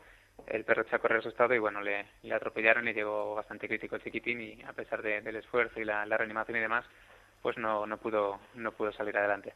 Sea, siempre hay la cara B del disco que digo que digo siempre. Es una profesión muy bonita, pero lo que es sobre todo la- el trabajo de urgencias, pues como la palabra indica, no siempre es bonito lo que lo que toca ver. Imagino que, claro, por supuesto los amantes de los animales pues eh, tratan, in- intuyo, ¿no? De tenerlos en casa pues de la mejor manera posible, pero de vez en cuando también debéis ver cosas o, o- o dais consejos que a lo mejor podrían servir a otra parte de la audiencia, ¿no? Gente que haga las cosas mal, no porque tenga mala fe, por supuesto, sino por Por desconocimiento. desconocimiento, sí. ¿Qué, qué, qué- qué soléis corregir de manera más, más habitual? Un pediatra, salvando todas las distancias, seguro que también nos contaría pues su cantidad de consejos que necesitan los padres cuando, cuando hace poco que lo son y que han formado su familia, porque bueno, las cosas se hacen o se hacían antes de una manera determinada y ahora de otra. Cada vez afortunadamente tenemos más conciencia de cuidado de los animales. Así que os debéis encontrar con algunas situaciones que imagino que deben ser ciertamente recurrentes. Sí, la verdad, la verdad es que sí. Pues bueno, o tres cosas, por ejemplo, que, que recomendar, que bueno, la mayoría de la gente por suerte ya conoce, pero siempre hay una alguna persona que obviamente no tiene por qué saberlo, no es la primera que tiene perro o simplemente no lo ha escuchado nunca y comete pues esos esos errores que no suele ocurrir nada, pero pueden pueden tener eh, consecuencias graves. Eh, entre ellas está, por ejemplo, ahora que está que está el verano, pues obviamente hace buen tiempo, nos apetece sacar al chiquitín, pues siempre hemos escuchado no hay que sacarle las horas de sol, pues le sacamos cuando el sol se pone, sobre las 9 o las 8 de la, de la tarde, que ya el sol ha caído. Esa hora, aunque a nosotros ya nos haga fresquito o el sol ya no nos dé porque se ha, ocultado, realmente a ellos les sigue pudiendo provocar un, golpe de calor. Realmente nosotros eh, solemos despegar del suelo como metro cincuenta, metro treinta, es decir, tenemos una, una concentración de, de oxígeno más saturada. El problema que tienen ellos, salida a ras de suelo, es que como el asfalto retiene el calor, el oxígeno está más diluido y no captan todo lo que deberían. Entonces son propensos al golpe de calor a pesar de que no haga sol como tal. Entonces lo ideal en verano es sacarles un poquito más tarde, o bien con la fresca, o bien eh, a primeras horas de, de la mañana. Eso el truco veraniego eh, que puede evitar bastantes bastantes catástrofes, sobre todo, ya te digo, en perritos de, de tipo braquicéfalo como el, el bulldog o, o el carlino. Y bueno, así perros eh, consejos, otros dos consejos que, que diría. El primero y fundamental, eh, que van unidos, es mantener una, una buena dentición de- del animal. Realmente eh, es- son bastante recurrentes las patologías dentales y con sus consecuencias, pues deja de comer, pues tiene un acceso, tiene, se le caen las piezas dentales, tiene aditosis, está eh, obviamente pues eh, un carácter extraño eh, unido al, sobrepeso. Realmente eh, sería conveniente tener al, al animal en un peso eh, estable, no anoréxico, no excesivamente delgado, pero tampoco tampoco gordo, simplemente en su peso ideal. Eso cualquier en cualquier sitio puedes consultar el, el- peso de- ideal de una raza para tenerlo y evitar problemas eh, tanto metabólicos como golpe de calor que, que comentaba, eh, como articulares el día de mañana cuando sean mayorcitos y padecen artrosis y la padecen. Y un tercero, que normalmente la gente este es el que más, eh, más costoso, es que siempre es recomendable dar cuanto más tomas de comida mejor. O sea, si puede ser tres, sería lo ideal, desayuno, comida y cena. Realmente darles una toma al día, aparte de que pueden comer con ansiedad y con estrés, y de hecho se lo, se lo favorecemos, pueden eh, acabar en trastornos graves como el- la, la dilatación torsión gástrica, que es una, un síndrome que suele ser eh, mortal en un alto porcentaje, si no se pilla tiempo. Manuel, ¿tienes alguna duda sobre tus agapornis? No, en general la verdad es que no. Lo que sí me tengo mucho cuidado es evitar que eh, padres e hijos se junten en la misma jaula, sobre todo por el, el, bueno, el que puedan tener eh, incesto entre ellos. Por Endogamia, sí.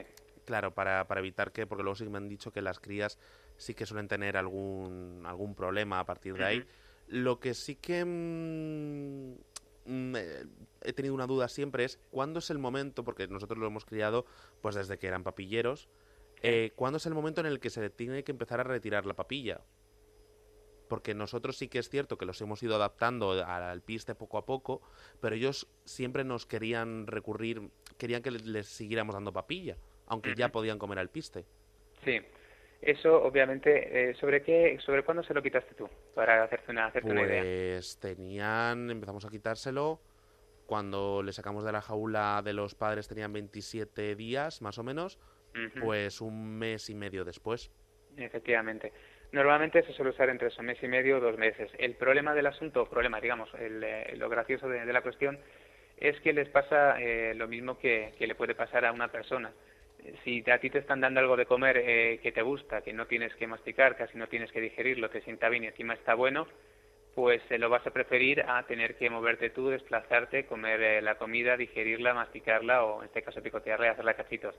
Siempre van a, ir a, a lo fácil para coger energía, hasta que pues ven que ya se les acaba el chollo en ese sentido y no les queda otra que, que comer al piste, pero el cambio eso se hace sobre, sobre ese mes. Vale, o sea que al final lo he estado haciendo más o menos bien, no, no se me ha ido. Hombre, escucho que tienes mano. un, un gran número de agapornis, mal no lo has tenido que hacer. No, la verdad, es- la verdad es que he tenido mucha suerte. Sobre todo si han sobrevivido todos, ¿no? Sí, efectivamente. Además, Sí. hay algún caso de agapornis que ha pasado de los, de los 20 años. No son muy comunes los que yo he conocido, pero bueno, he conocido dos. O sea que puedes tener para rato. Ah, pues mira qué bien, qué, qué alegría, la verdad. Porque dan muchísima vida, dan muchísima alegría a la casa y sobre todo cuando los has estado criando Mm. en tu mano, luego te cogen muchísimo cariño y, y mm, según entras por casa te escuchan la puerta y ya empiezan a piar y, porque reclaman que le saques de la jaula. Eso es, por eso en, en inglés se les llama lovebird, eh, pájaros del amor. O sea que tiene, tiene eso aquel lo que me cuentas. Eh, David Sarroya, no sé si tienes mascota, consultas. Yo es que no tengo mascota. No, yo tengo mujer, tengo suegra, ya co- co- con eso ya tengo sufici- suficientes animales en, en casa. da que mañana, mañana no vas a dormir en casa, por lo que No, no, parece esa- a mí, bueno, ¿no? eh, por la noche está en- Estará ocupado aquí. Sí, exacto, es la suerte que tengo. Bueno, Bueno, por cierto, la gente que se acerca, bueno, de, de- de madrugada, lógicamente es porque hay algo que les preocupa especialmente, ¿no? Quiero Sí. decir que normalmente si, si es algo más mm, habitual o, o menos preocupante, pues como pasa con las urgencias de los humanos, que al final pues los que van de madrugada es porque verdaderamente se encuentran muy mal. Eh, la gente tiene mm, más, mm, debe venir los que vienen de madrugada más asustados, porque claro, normalmente suelen ser cosas mm, seguramente un poquito más graves. Sí, normalmente suelen ser, eh, ya te digo, la- lo que la palabra urgencia significa, pues es cosa que no puedes esperar, por así decirlo, y ya te digo, sueles encontrarte cosas bastante, bastante complicadas. Sí es cierto que no siempre, no siempre es así. Yo siempre que tengo ocasión de decirle, hablar con un cliente, siempre le, le recalco que es, mejor eh, prevenir y venir a consulta y que no sea nada a decir la típica frase de, bueno, si mañana sigue así, le llevo a, a consulta. Porque ese tiempo, ese tiempo de espera muchas veces puede ser decisivo para, para el animal realmente. Pues ha sido un placer tenerte esta noche con nosotros, que sea muy intensa eh, desde el punto de vista interesante, pero que no te dé mucho trabajo y sobre todo que no hay muchos animalitos que sufran esta noche de los que atendéis aquí en el Centro Veterinario Ciudad de Los Ángeles de Madrid. Que vaya muy bien. ¿Hasta qué hora te quedas, Luis? Pues el turno nos acaba a las 9 de la mañana. Hasta las nueve, pero es, De, no, de la no- noche a 9 de la mañana. no estás todos los días, ¿no? En este horario. A semanas alternas. Semanas Estamos eh, dos compañeros veterinarios. Bueno, al principio somos compañeros, luego al final te acabas haciendo amigos, o sea que realmente es una forma de, de complementarse.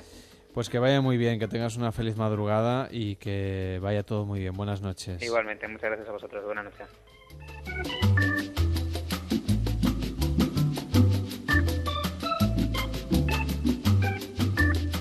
Noches de Radio. Carlas Lamelo.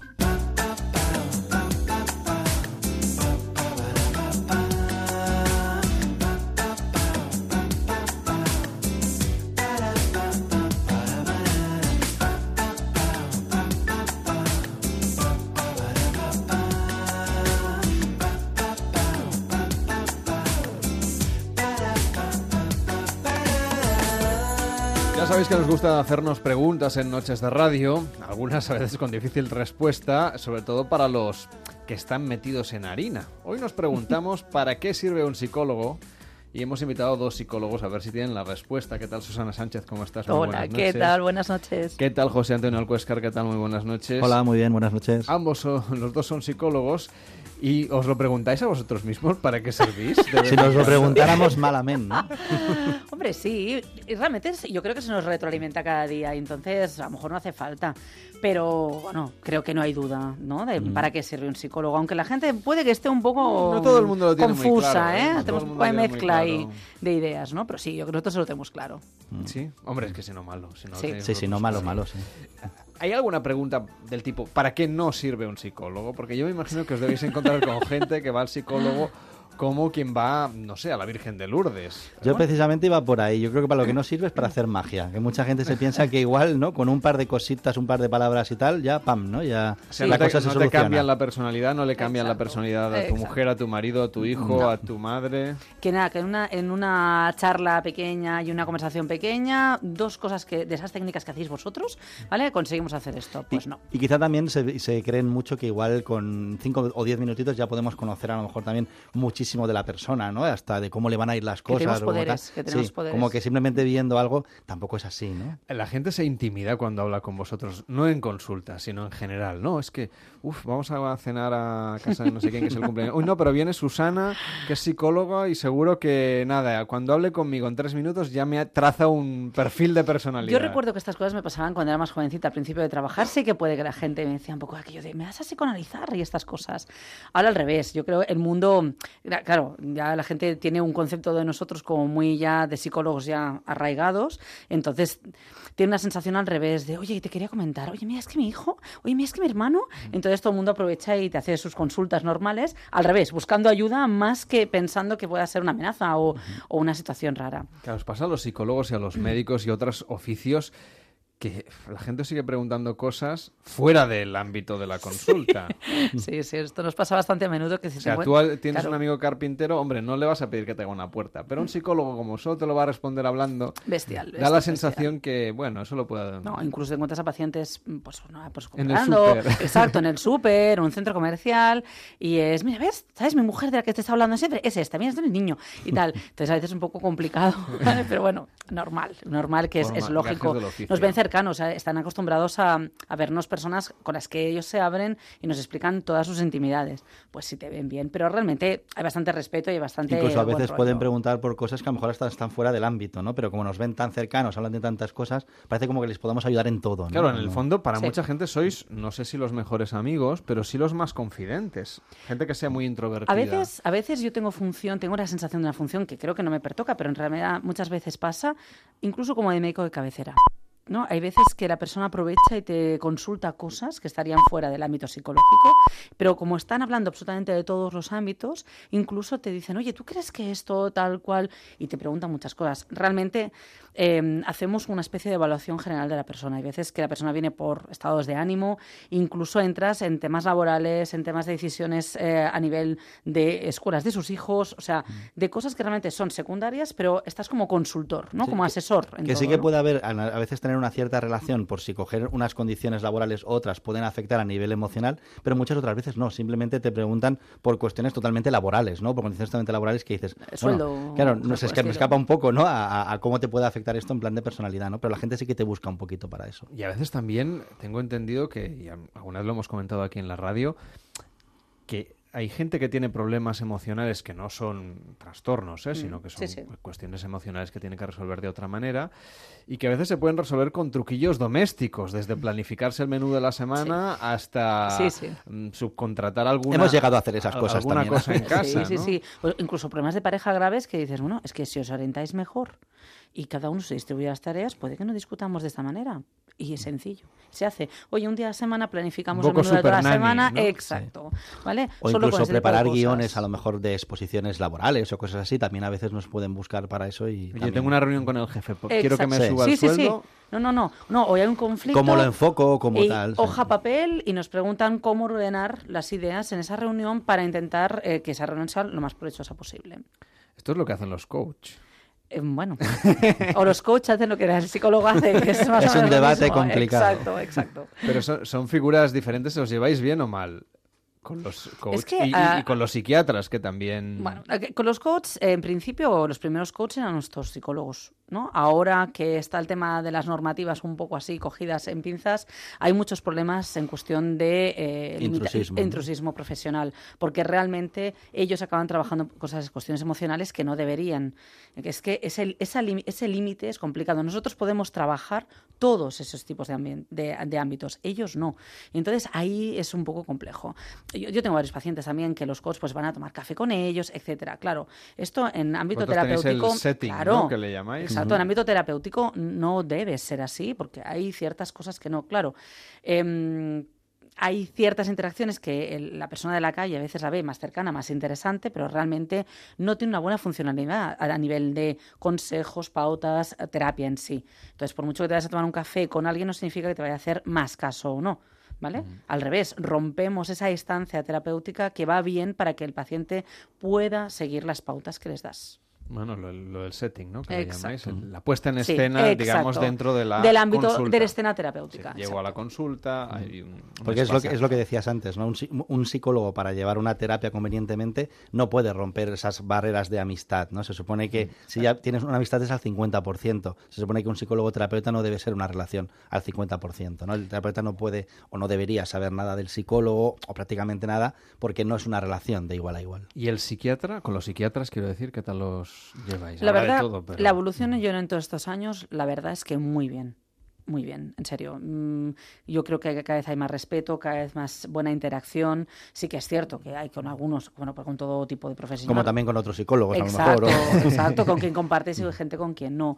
Nosotros, trabajando en el ámbito psiquiátrico, para nosotros es muy básico y realmente funcionamos bastante bien. Evidentemente, con el psiquiatra con el que funcionamos nosotros, el nuestro, funcionamos fantásticamente. Y, con, y co- fuera, de verdad, que yo he tenido interacciones muy provechosas, con una escucha y con un respeto totalmente equitativo, te diría, ¿no? ¿Cuándo hay que ir al psicólogo? Yo diría, luego supongo que profundizaremos un poco más, ¿no? Pero yo diría que en general es cuando una persona tiene una sensación emocional, psicológica, un sentimiento que le- eh, negativo, ¿no? Que le está provocando una situación negativa y no se ve capaz de afrontarla por sí solo. Creo que cuando hay un sentimiento, una emoción, una sensación que le está pudiendo un poco y no sabe cómo afrontarla o no sabe sobrellevarla, yo creo que es el momento. El psicólogo para mí sería eso, ¿no? La persona que ayuda a que nos sintamos mejor cuando por sí solo no podemos. Yo, quizá lo si no se resuelve así. entonces esto normalmente va sedimentando y se puede hacer más grande y más difícil de resolver. Sí. Y abarcar más áreas. Exacto, exacto. Pr- Pringar, como si dijéramos, más zonas, ¿no? Pues el ámbito familiar, el ámbito laboral, el ámbito social, eh, incluso las capacidades de uno mismo, la autoestima, etcétera. Hay que, nosotros siempre decimos que no podemos menospreciar eh, la gestión de las emociones porque realmente es lo que hace más mella en la persona. Y cuando tenemos un conflicto, no lo resolvemos, el tema va empeorando cada vez más y la persona va perdiendo capacidad, seguridad y bienestar. Pero hay quien dirá, no, yo, eso si voy al psicólogo porque no sé resolver una emoción es porque, bueno, soy un blandengue. Sí, lo de sentirse débil, ¿no? O soy un débil. Debería hacerlo no- por mí o mismo, no tengo ¿no? suficiente eso, autoestima. Yo, yo siempre que sale esto en terapia digo lo mismo, que yo, por ejemplo, cuando se me estropea una cañería en casa o tal y cual, pues yo llamo a un fontanero, ¿no? Para que me la arregle. Yo no tengo por qué saber hacerlo, habrá personas que sí y tal. Pues esto es un poco lo mismo, ¿no? Tampoco nacemos sabiendo cómo afrontar los problemas emocionales, ¿no? Y vas a un profesional para que te los, para que te ayude a resolverlos, ¿no? Para mí sería muy parecido, ¿no? También la gente tiene un concepto del psicólogo que yo creo que está un poco distorsionado, la verdad. ¿eh? Tenemos un gremio también que a veces damos una imagen un poco extraña. Cuando vemos que la gente, el primer día cuando llegan, nos comentan este tipo de cosas, acaban la visita diciéndonos que tienen un concepto totalmente diferente de lo que tenían anteriormente.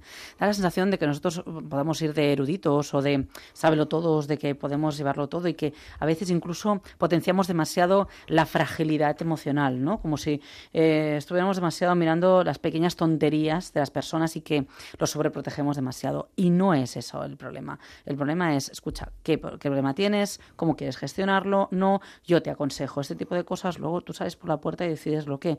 Pero sí que es cierto que podemos prever l- los efectos colaterales que puede tener en la personalidad o en la emoción del paciente. Hablabas de los consejos, claro. ¿Hasta qué punto un psicólogo puede dar consejos que sean determinantes en la vida de una persona? También porque a veces supongo que los pacientes también llegan y dicen, oye, ¿qué debería hacer? ¿Debería seguir con mi marido o debería dejarlo? ¿Debería dejar el trabajo o debería continuar? ¿Debería...? mm, Claro, pero nuestra tarea es no es Claro, responder vosotros directamente. no, no podéis Claro. decidir por los No, pacientes. claro, nosotros no respondemos directamente, sino que evaluamos qué trasfondo hay en cada una de las, hipo- de las, de las opciones que está teniendo esa persona. Y las consecuencias de cada una de esas decisiones. en ese paciente. Entonces, claro, si vemos que algo le va a ser, con- o sea, realmente va a ser un problema para esa persona, a pesar de ser lo más correcto, pero va a ser un problema emocional porque esa persona para es muy importante algo, entonces es, hombre, piensa que si decides esto, por muy políticamente correcto que fuera, pero a ti te va a repercutir, eh, tienes que mirar los pros y los contras en ti como persona, no en, en el ámbito general, sino realmente como persona. Si es una decisión que te va a conllevar unas emociones negativas más que en otras personas, plantéatelo bien. No es decidir por la persona, eso siempre dejamos muy claro que nosotros eso no, no debemos hacerlo, sino que es ayudarle a decidir, ¿no? Valorar pros y contras de cómo le afectará emocionalmente una y otra decisión. Y a partir de ahí que sea el propio paciente el que. No hay decisiones decida. correctas o incorrectas, sino depende de cada uno y de las vivencias de cada uno.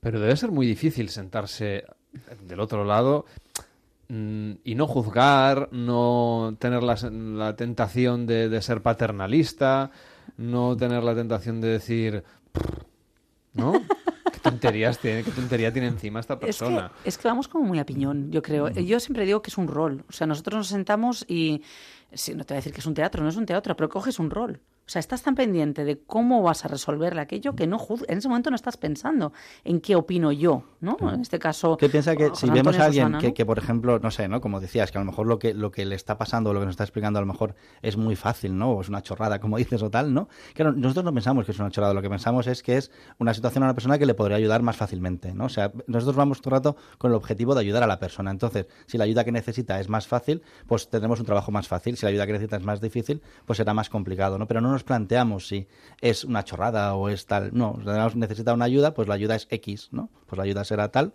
o será una otra. Claro, si tienes un paciente, por ejemplo, que tiene un familiar muriéndose de cáncer y al siguiente es una chica de 15 años que le ha dejado el novio, está triste, ¿vale? Claro, son dos problemas totalmente diferentes y con una importancia vital totalmente diferente.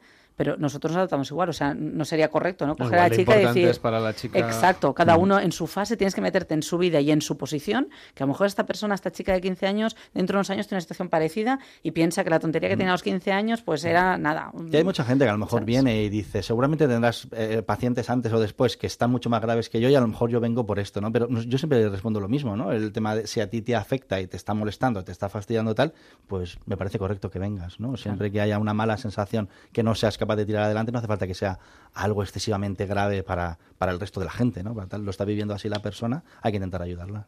Y en vuestra vida personal, ¿se- ¿aplicáis también la psicología? Quiero decir, hay quien pensará, bueno, pues los psicólogos nunca se divorcian, nunca se pelean con sus hermanos o con sus familiares. Sí, lo típico, y pasa lo típico, parece mentira que Y sea los psicólogo. niños le salen todos como Todos, tiene que ser. todo. No, porque realmente, o sea, lo que haces es prever, pero tú tienes que vivir las experiencias como tienes que vivirlas. Nos pasan cosas como a todo el mundo. Somos humanos, no somos de otra galaxia extraña. Y nos enfadamos Exacto. Y, y tenemos mal día, ¿eh? tenemos También mal tenemos mal día. día todos. Sí, también, también. Pero no, el tema es intentar resolver los conflictos que nos vienen de la mejor manera posible, pero resolverlos. El problema es que la mayor parte de la gente puede que no resuelva los conflictos, se quedan todos en stand-by y entonces ahí empieza la acumulación que hablábamos antes. Pero intentamos resolver los conflictos y cuando no podemos pedimos ayuda como todo hijo de vecino. También vais al psicólogo. Hacemos lo que podemos, claro. Y esto es un poco, debe ser curioso, ¿no? Porque es como, yo qué sé, mm, mm, hombre, un mecánico de coche se autoarreglará el coche, pero una peluquera, un peluquero, es difícil que se pueda cortar el pelo a sí mismo. Sí, ¿no? Eh, cuando van a cortarse el pelo, pues a lo mejor no, yo lo haría de otra manera, ¿no? O bueno, o un profesor, una profesora cuando cuando hay otro profesor educando a sus hijos. Sí, pero si, si comentas, si hablas y ya confías en el criterio del otro, por mucho que tú no harías eso, estás metido dentro del problema, aunque seas tú el Pero psicólogo. vosotros ¿no? mismos nos analizáis. o sea. Totalmente, claro, claro. Todo el tiempo es, y además lo sabes, esto lo estoy haciendo por este motivo, por lo otro de más allá. Es un tema de conciencia y de análisis que estamos ahí. Además es que un poco tortura, ¿eh? Tampoco es, es- hay una única manera ¿no? de llegar siempre a las cosas. Entonces también a veces el, el yo lo haría, se puedo tener un- una circunstancia en mi vida, ¿no? Y yo la, la estoy haciendo a lo mejor con una determinada estrategia, pero a lo mejor hablándolo con, mi- con Susana, con mi compañera o con otras personas y tal, te dan otro punto de vista que a lo mejor puedes llegar al mismo objetivo de una manera diferente, también puede ser de ayuda, ¿no? No es el tema de, pues yo como soy psicólogo, pues esto lo hago así, seguro que lo hago bien o tal. Pueden haber muchas maneras de llegar pues, tal, y también nos podemos equivocar, ¿no? Que a veces metido en tu propia vida, tu propia historia, a lo mejor no estás siendo del todo objetivo, ¿no? Como una persona externa. Y, y a veces no, no sé si es necesario, bueno, saludable, comentar también con los compañeros, oye, mira, tengo este asunto que es que yo le, mira que le he dado vueltas a cómo resolver su casuística, le he dado el consejo, no me hace caso, em, ¿qué Yo se te ocurre a ti? Yo siempre digo que cuando, cuando, cuando tenemos trabajadores que están fuera del ámbito, que no son psicólogos, ¿no? Y nos ven funcionar, ¿vale? Nosotros tenemos una manera, estamos constantemente eh, hablando e interaccionando en nuestra vida, o sea, eh, con los compañeros, ¿no? Tan- Mm. Todos los compañeros que somos en el centro, pues hablamos todos, sabemos más o menos el qué, porque tenemos un nivel de análisis alto y siempre pienso que una persona de fuera, si nos viera, realmente es, ¿no? Es que trabajamos las cosas a un nivel de profundidad alto, siempre, o sea, entre nosotros, ¿no? Los compañeros que hablamos sabemos lo que nos pasa y lo comentamos a un nivel, pues eso, de profundidad que ya directamente dices, no, es que esto lo estoy haciendo por este motivo, por lo otro y tal, y estás analizando, lógico. Y, y hay una cosa que también es importante comentar, que alguna vez hemos explicado aquí en el programa, que con vosotros también, que el psicólogo no sirve para llevar a rastras a nadie. Que eso también os debéis encontrar, ¿no? Sí, sí. Eh, sobre todo en psicología infantil y adolescentes. Sí, más, eh, más adolescente es que infantil. Sí, más infantil es más fácil sí. de, de- de llevarlo, ¿no? De, Pero- de engañarlo. Pero, pobres.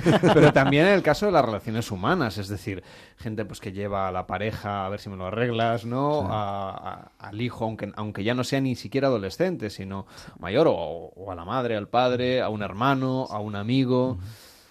Y esto de llevar es muy curioso porque lo, lo hablamos y realmente es gracioso, ¿no? Porque muy, casi, te diría que el 90% de las veces, por ejemplo, en pareja, cuando viene uno de los dos, es muy difícil que venga eh, la parte femenina, ¿no? La, la mujer en este caso, diciendo, es que mi marido dice que tengo un problema y tengo que ir. Casi siempre que hay este comentario es el hombre, al que dice, es que Es mi mujer, revés. mi mujer dice que tengo un problema y vengo para que me arregles, ¿no? Esto sí que... Como si fuéramos al taller. Sí. Sí. Pero normalmente es muchas veces más la mujer la que envía al marido que no, que no a, a la inversa, pero sí, situaciones así te Sí, también sabemos que las mujeres y los hombres somos diferentes, el nivel emocional de la mujer es mucho más alto, eh, estamos mucho más ¿no? Eh, Mm. predispuestas al análisis de las cosas, de las emociones, el hombre puede que analice menos, entonces la mujer evalúa la situación desde fuera, yo creo que tienes un problema, debes ir al psicólogo, y entonces lo vemos al hombre pues viniendo, mi mujer dice que, que tengo un problema. ¿no? También es cierto que vienen muchos, muchos hombres sin este tipo de Sí, conflicto, sí, ¿eh? sí. Vale, que no todos los hombres que vienen son eh, No, no tienen son este tipo de demanda, tienen este tipo de demanda, pero realmente es así, mucho. ¿eh? De- traigo muchísimos pacientes nos traen eh, a sus padres mayores, por ejemplo, Sí. ¿no?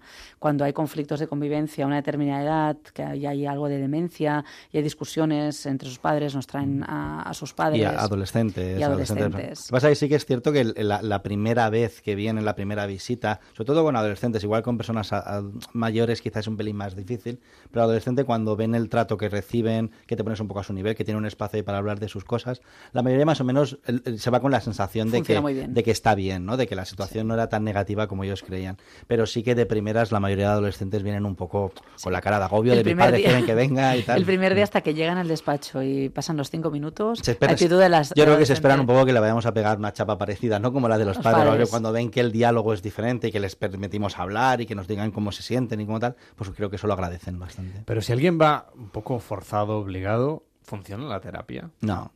Y de hecho, al- con- incluso con adolescentes les decimos, eh, si tú no quieres seguir viniendo, no te, Nosotros no- no te voy a dar visita, ¿vale? O sea, yo quiero que vengas si crees que te puedo ayudar. Y la mayoría lo aceptan, ¿no? Una vez ya ha pasado la primera visita. Pero no, una persona que viene, no quiere hablar, no quiere comentar, no quiere abrirse, es imposible hacer un trabajo Es, es- terapéutico. es muy necesaria la ética profesional, de verdad. No se puede forzar a un paciente a venir. Si a- en ese momento no está dispuesto, no forcemos, es absurdo.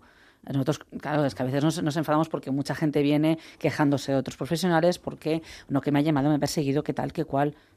Hay que intentar ser profesional y no se puede perseguir a la gente. para O los padres, cuando dices que no quieres hacer a lo mejor una visita por un adolescente que por lo que sea no está de acuerdo y tal, claro, luego se lo comentas con los padres y los padres no lo acaban de entender, ¿no? El por qué no, no puedes forzarlo un poco. Dices, podemos intentarlo, podemos intentar convencerle, pero si es que el adolescente está muy, muy negado, es que se va a sentar en la silla y no va a hablar. Entonces Pues va a ser una ser pérdida, honesto, va ser una ser pérdida de tiempo y una pérdida de dinero Pero- para el cliente. ¿Y qué tienen que hacer esos padres entonces?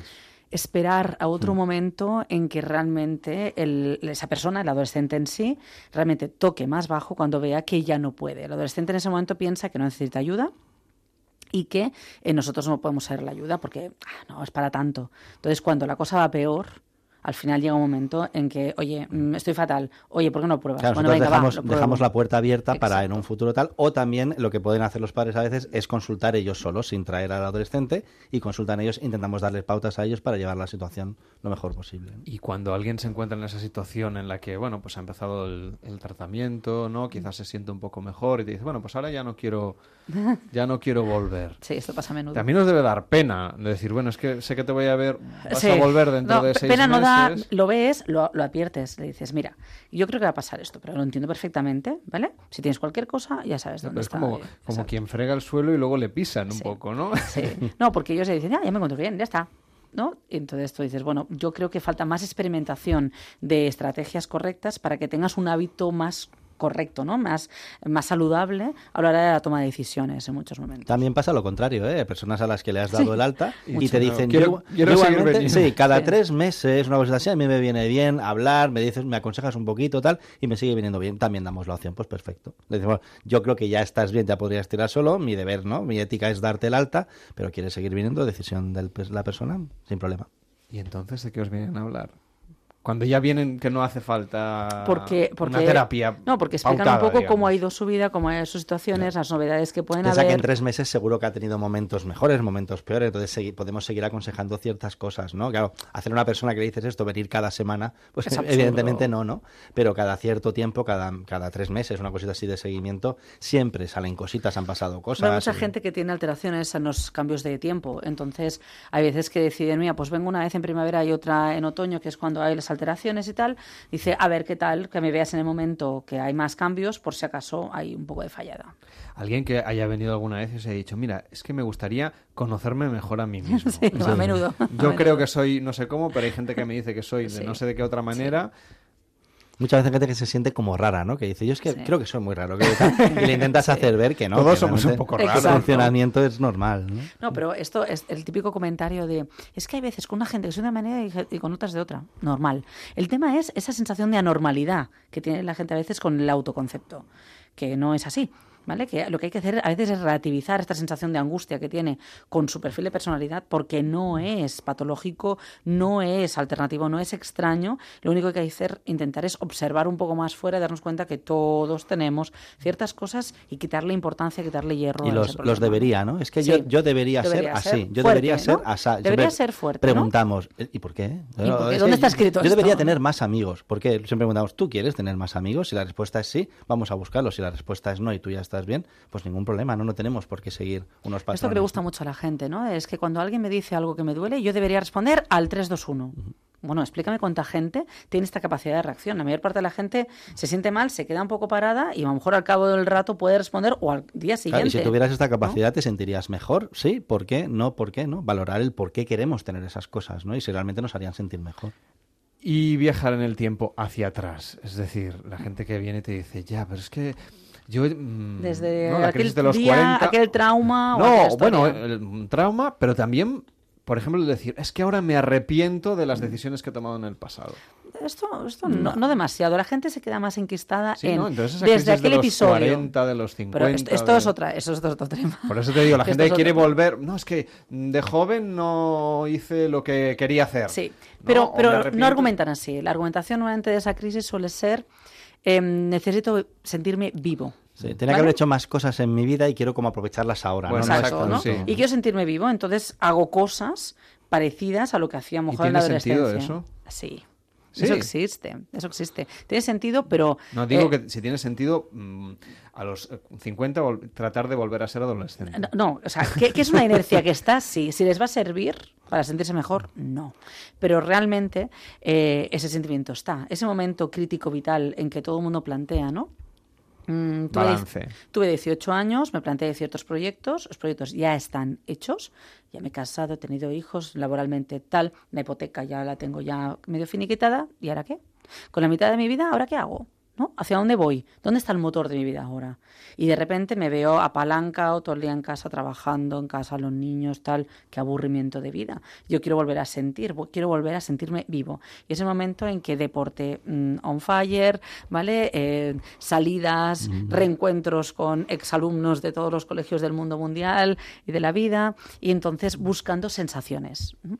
Y que, y que muchas veces se generan frustración, ¿no? Porque esperas que al volver a hacer eso, "Guau, me voy a sentir genial y, y no, pues No bueno, te, te puedes sentir bien, pero no tienes una sensación como de decir, vale, ya he hecho esto, ahora ya me siento mejor, ya no tengo la espinita, ¿no? Eso es muy difícil de conseguir. Idealizamos a veces también, ¿no? Aquella época Sí. que también es Claro. complicada. ¿eh? Sí, y tanto, que obviamos, obviamos lo- directamente todo lo lo malo. típico de yo es que durante aquella época yo era feliz, entonces tengo que recuperar Sí. eso. Seguro que aquella época no eras tan feliz, ¿vale? No, y, y- claro. y- y recuperar algo del pasado tienes que también entender que has evolucionado, que hay una evolución y que hay todo. Pero idealizamos cosas del pasado que seguro en el momento no eran tan fantásticas. ¿no? Bueno, pues hoy hemos querido saber para qué sirve un psicólogo con Susana Sánchez, que es psicóloga. Gracias por estar con nosotros. Sí, Buenas noches. muchas gracias. Y José Antonio Alcuescar, que también es Si no, psicólogo. bien. Buenas Gracias, noches. Carlos. Buenas noches. Buenas noches. Cada noche en Onda Cero, Noches de Radio.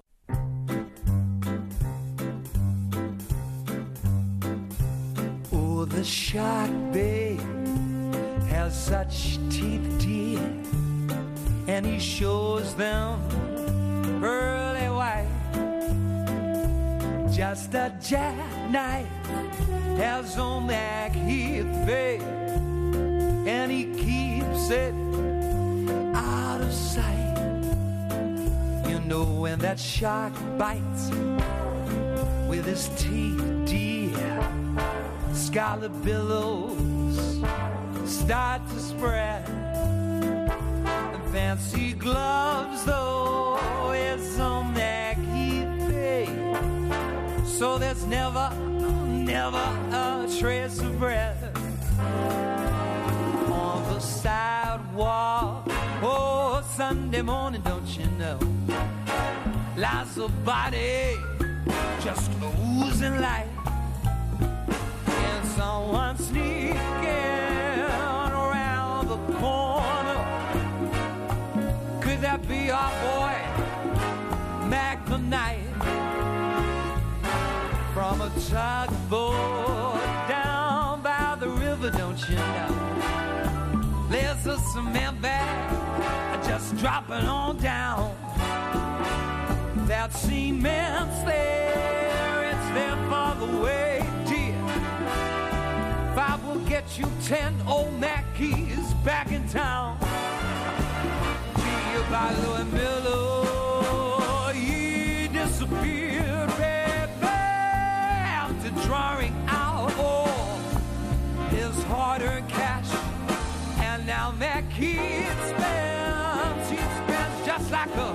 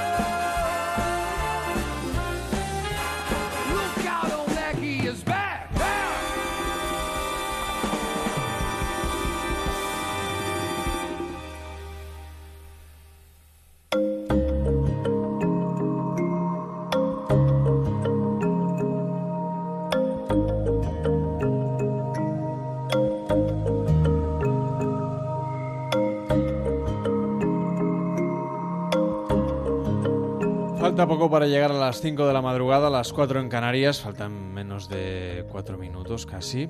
Y nos escribe Carlos desde Facebook. Dice, buenas noches, muy interesante tanto el veterinario como los psicólogos. Me ha sorprendido que en ambas intervenciones han hablado de clientes y no de pacientes. Pues no me he dado cuenta ni en uno ni en otro, pero gracias por, por bueno, por, por darte cuenta y porque te ha llamado la atención y compartirlo con nosotros.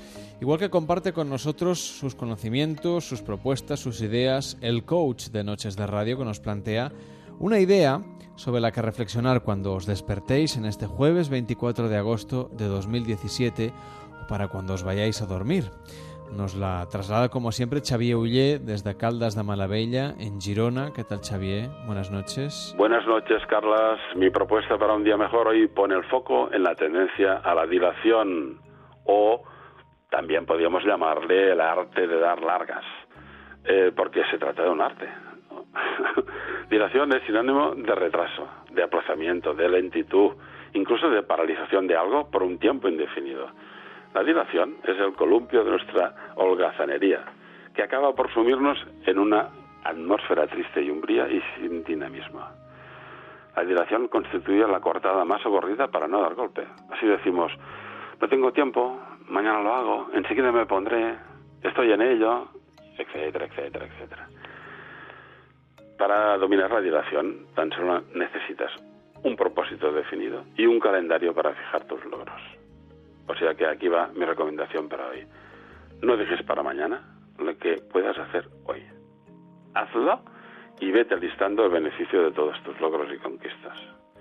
Buenas noches con salud y armonía.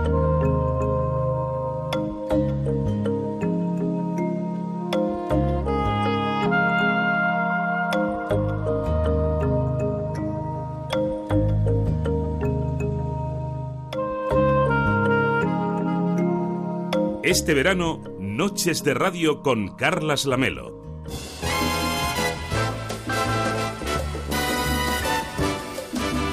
Pues David Sarballo, que ya tenemos uno menos. ¿Uno menos? Uno ¿Qué, qué men- le ha pasado a Manuel? Un menos programa. un- Ah, un programa sí, menos sí, que hacer, quería sí, decir. Sí, sí. Menos programa, ¿no. Un menos programa, Un programa sí. menos que hacer, o uno más en nuestra larga lista, en nuestro largo haber, haciendo noches de radio en. Onda Cero. Llevamos ya, estoy intentando encontrar 195 programas. Bueno. ¿Qué te parece? No llegaremos a 200, al menos Este año esta no. semana. Eh, tendremos Semana que no. Bueno, yo ya me estoy preparando para ir a correr. Ya me he cambiado. Es verdad que Cervelló hace deporte a las 5 de la mañana. Sí, es mi- lo recomiendo. Es mi comentario del día. Es como Xavi Oye, yo hago el, el ponte a correr. Y ya está. ¿Y no te lesionas hasta ahora? No. Tienes los músculos ya atrofiados de hacer tanto programa. No, pero, eh, ahora me activo rápido y ya está. Llego a casa, me ducho y a dormir. A mí, a mí lo que sor- me sorprende es que seas capaz de ponerte a dormir cuando llegues. Bueno, tardas un tiempecillo. No, porque yo me- a mí me despeja muchísimo correr o hacer deporte. Bueno, depende. depende a ver, ahora es tranquilito también. Es un poquito a poco. Pero los ¿eh? semáforos ahora, por ejemplo, no están pensados más para los coches que para las personas. A esta hora de la madrugada. En general no están pensados los, los semáforos, no mucho. Entonces lo que tienes que ir haciendo es vas haciendo tus S, vas haciendo caminito, dices, bueno, aquí lo tengo rojo. ¿Pero pues cuántos por la kilómetros vas a correr ahora a las 5? Ahora nada, solo hasta casa, cuatro y pico, ya está. Cuatro y pico. Ya está, poquito. No, un pues, calentamiento es Ya eso. que estás, te puedes hacer una media maratón. Sí, sí, sí. Ahora mm, sí. Das un poquito más de vuelta. Sí, te sí, conoces otros barrios de la ciudad. Sí, bueno, no, no, no, tampoco Te invita escuchas el mucho. transistor otra vez. Ah, Eso sí, eso sí que está, que está bien, pero no, no me apetece. Ahora, ahora tienes ganas de llegar a casa. Pues nos vamos. Mañana volvemos a la una y media. Ahí, a las dos y media, a la una y, me- a la una y media, exacto. Ahora menos en Canarias.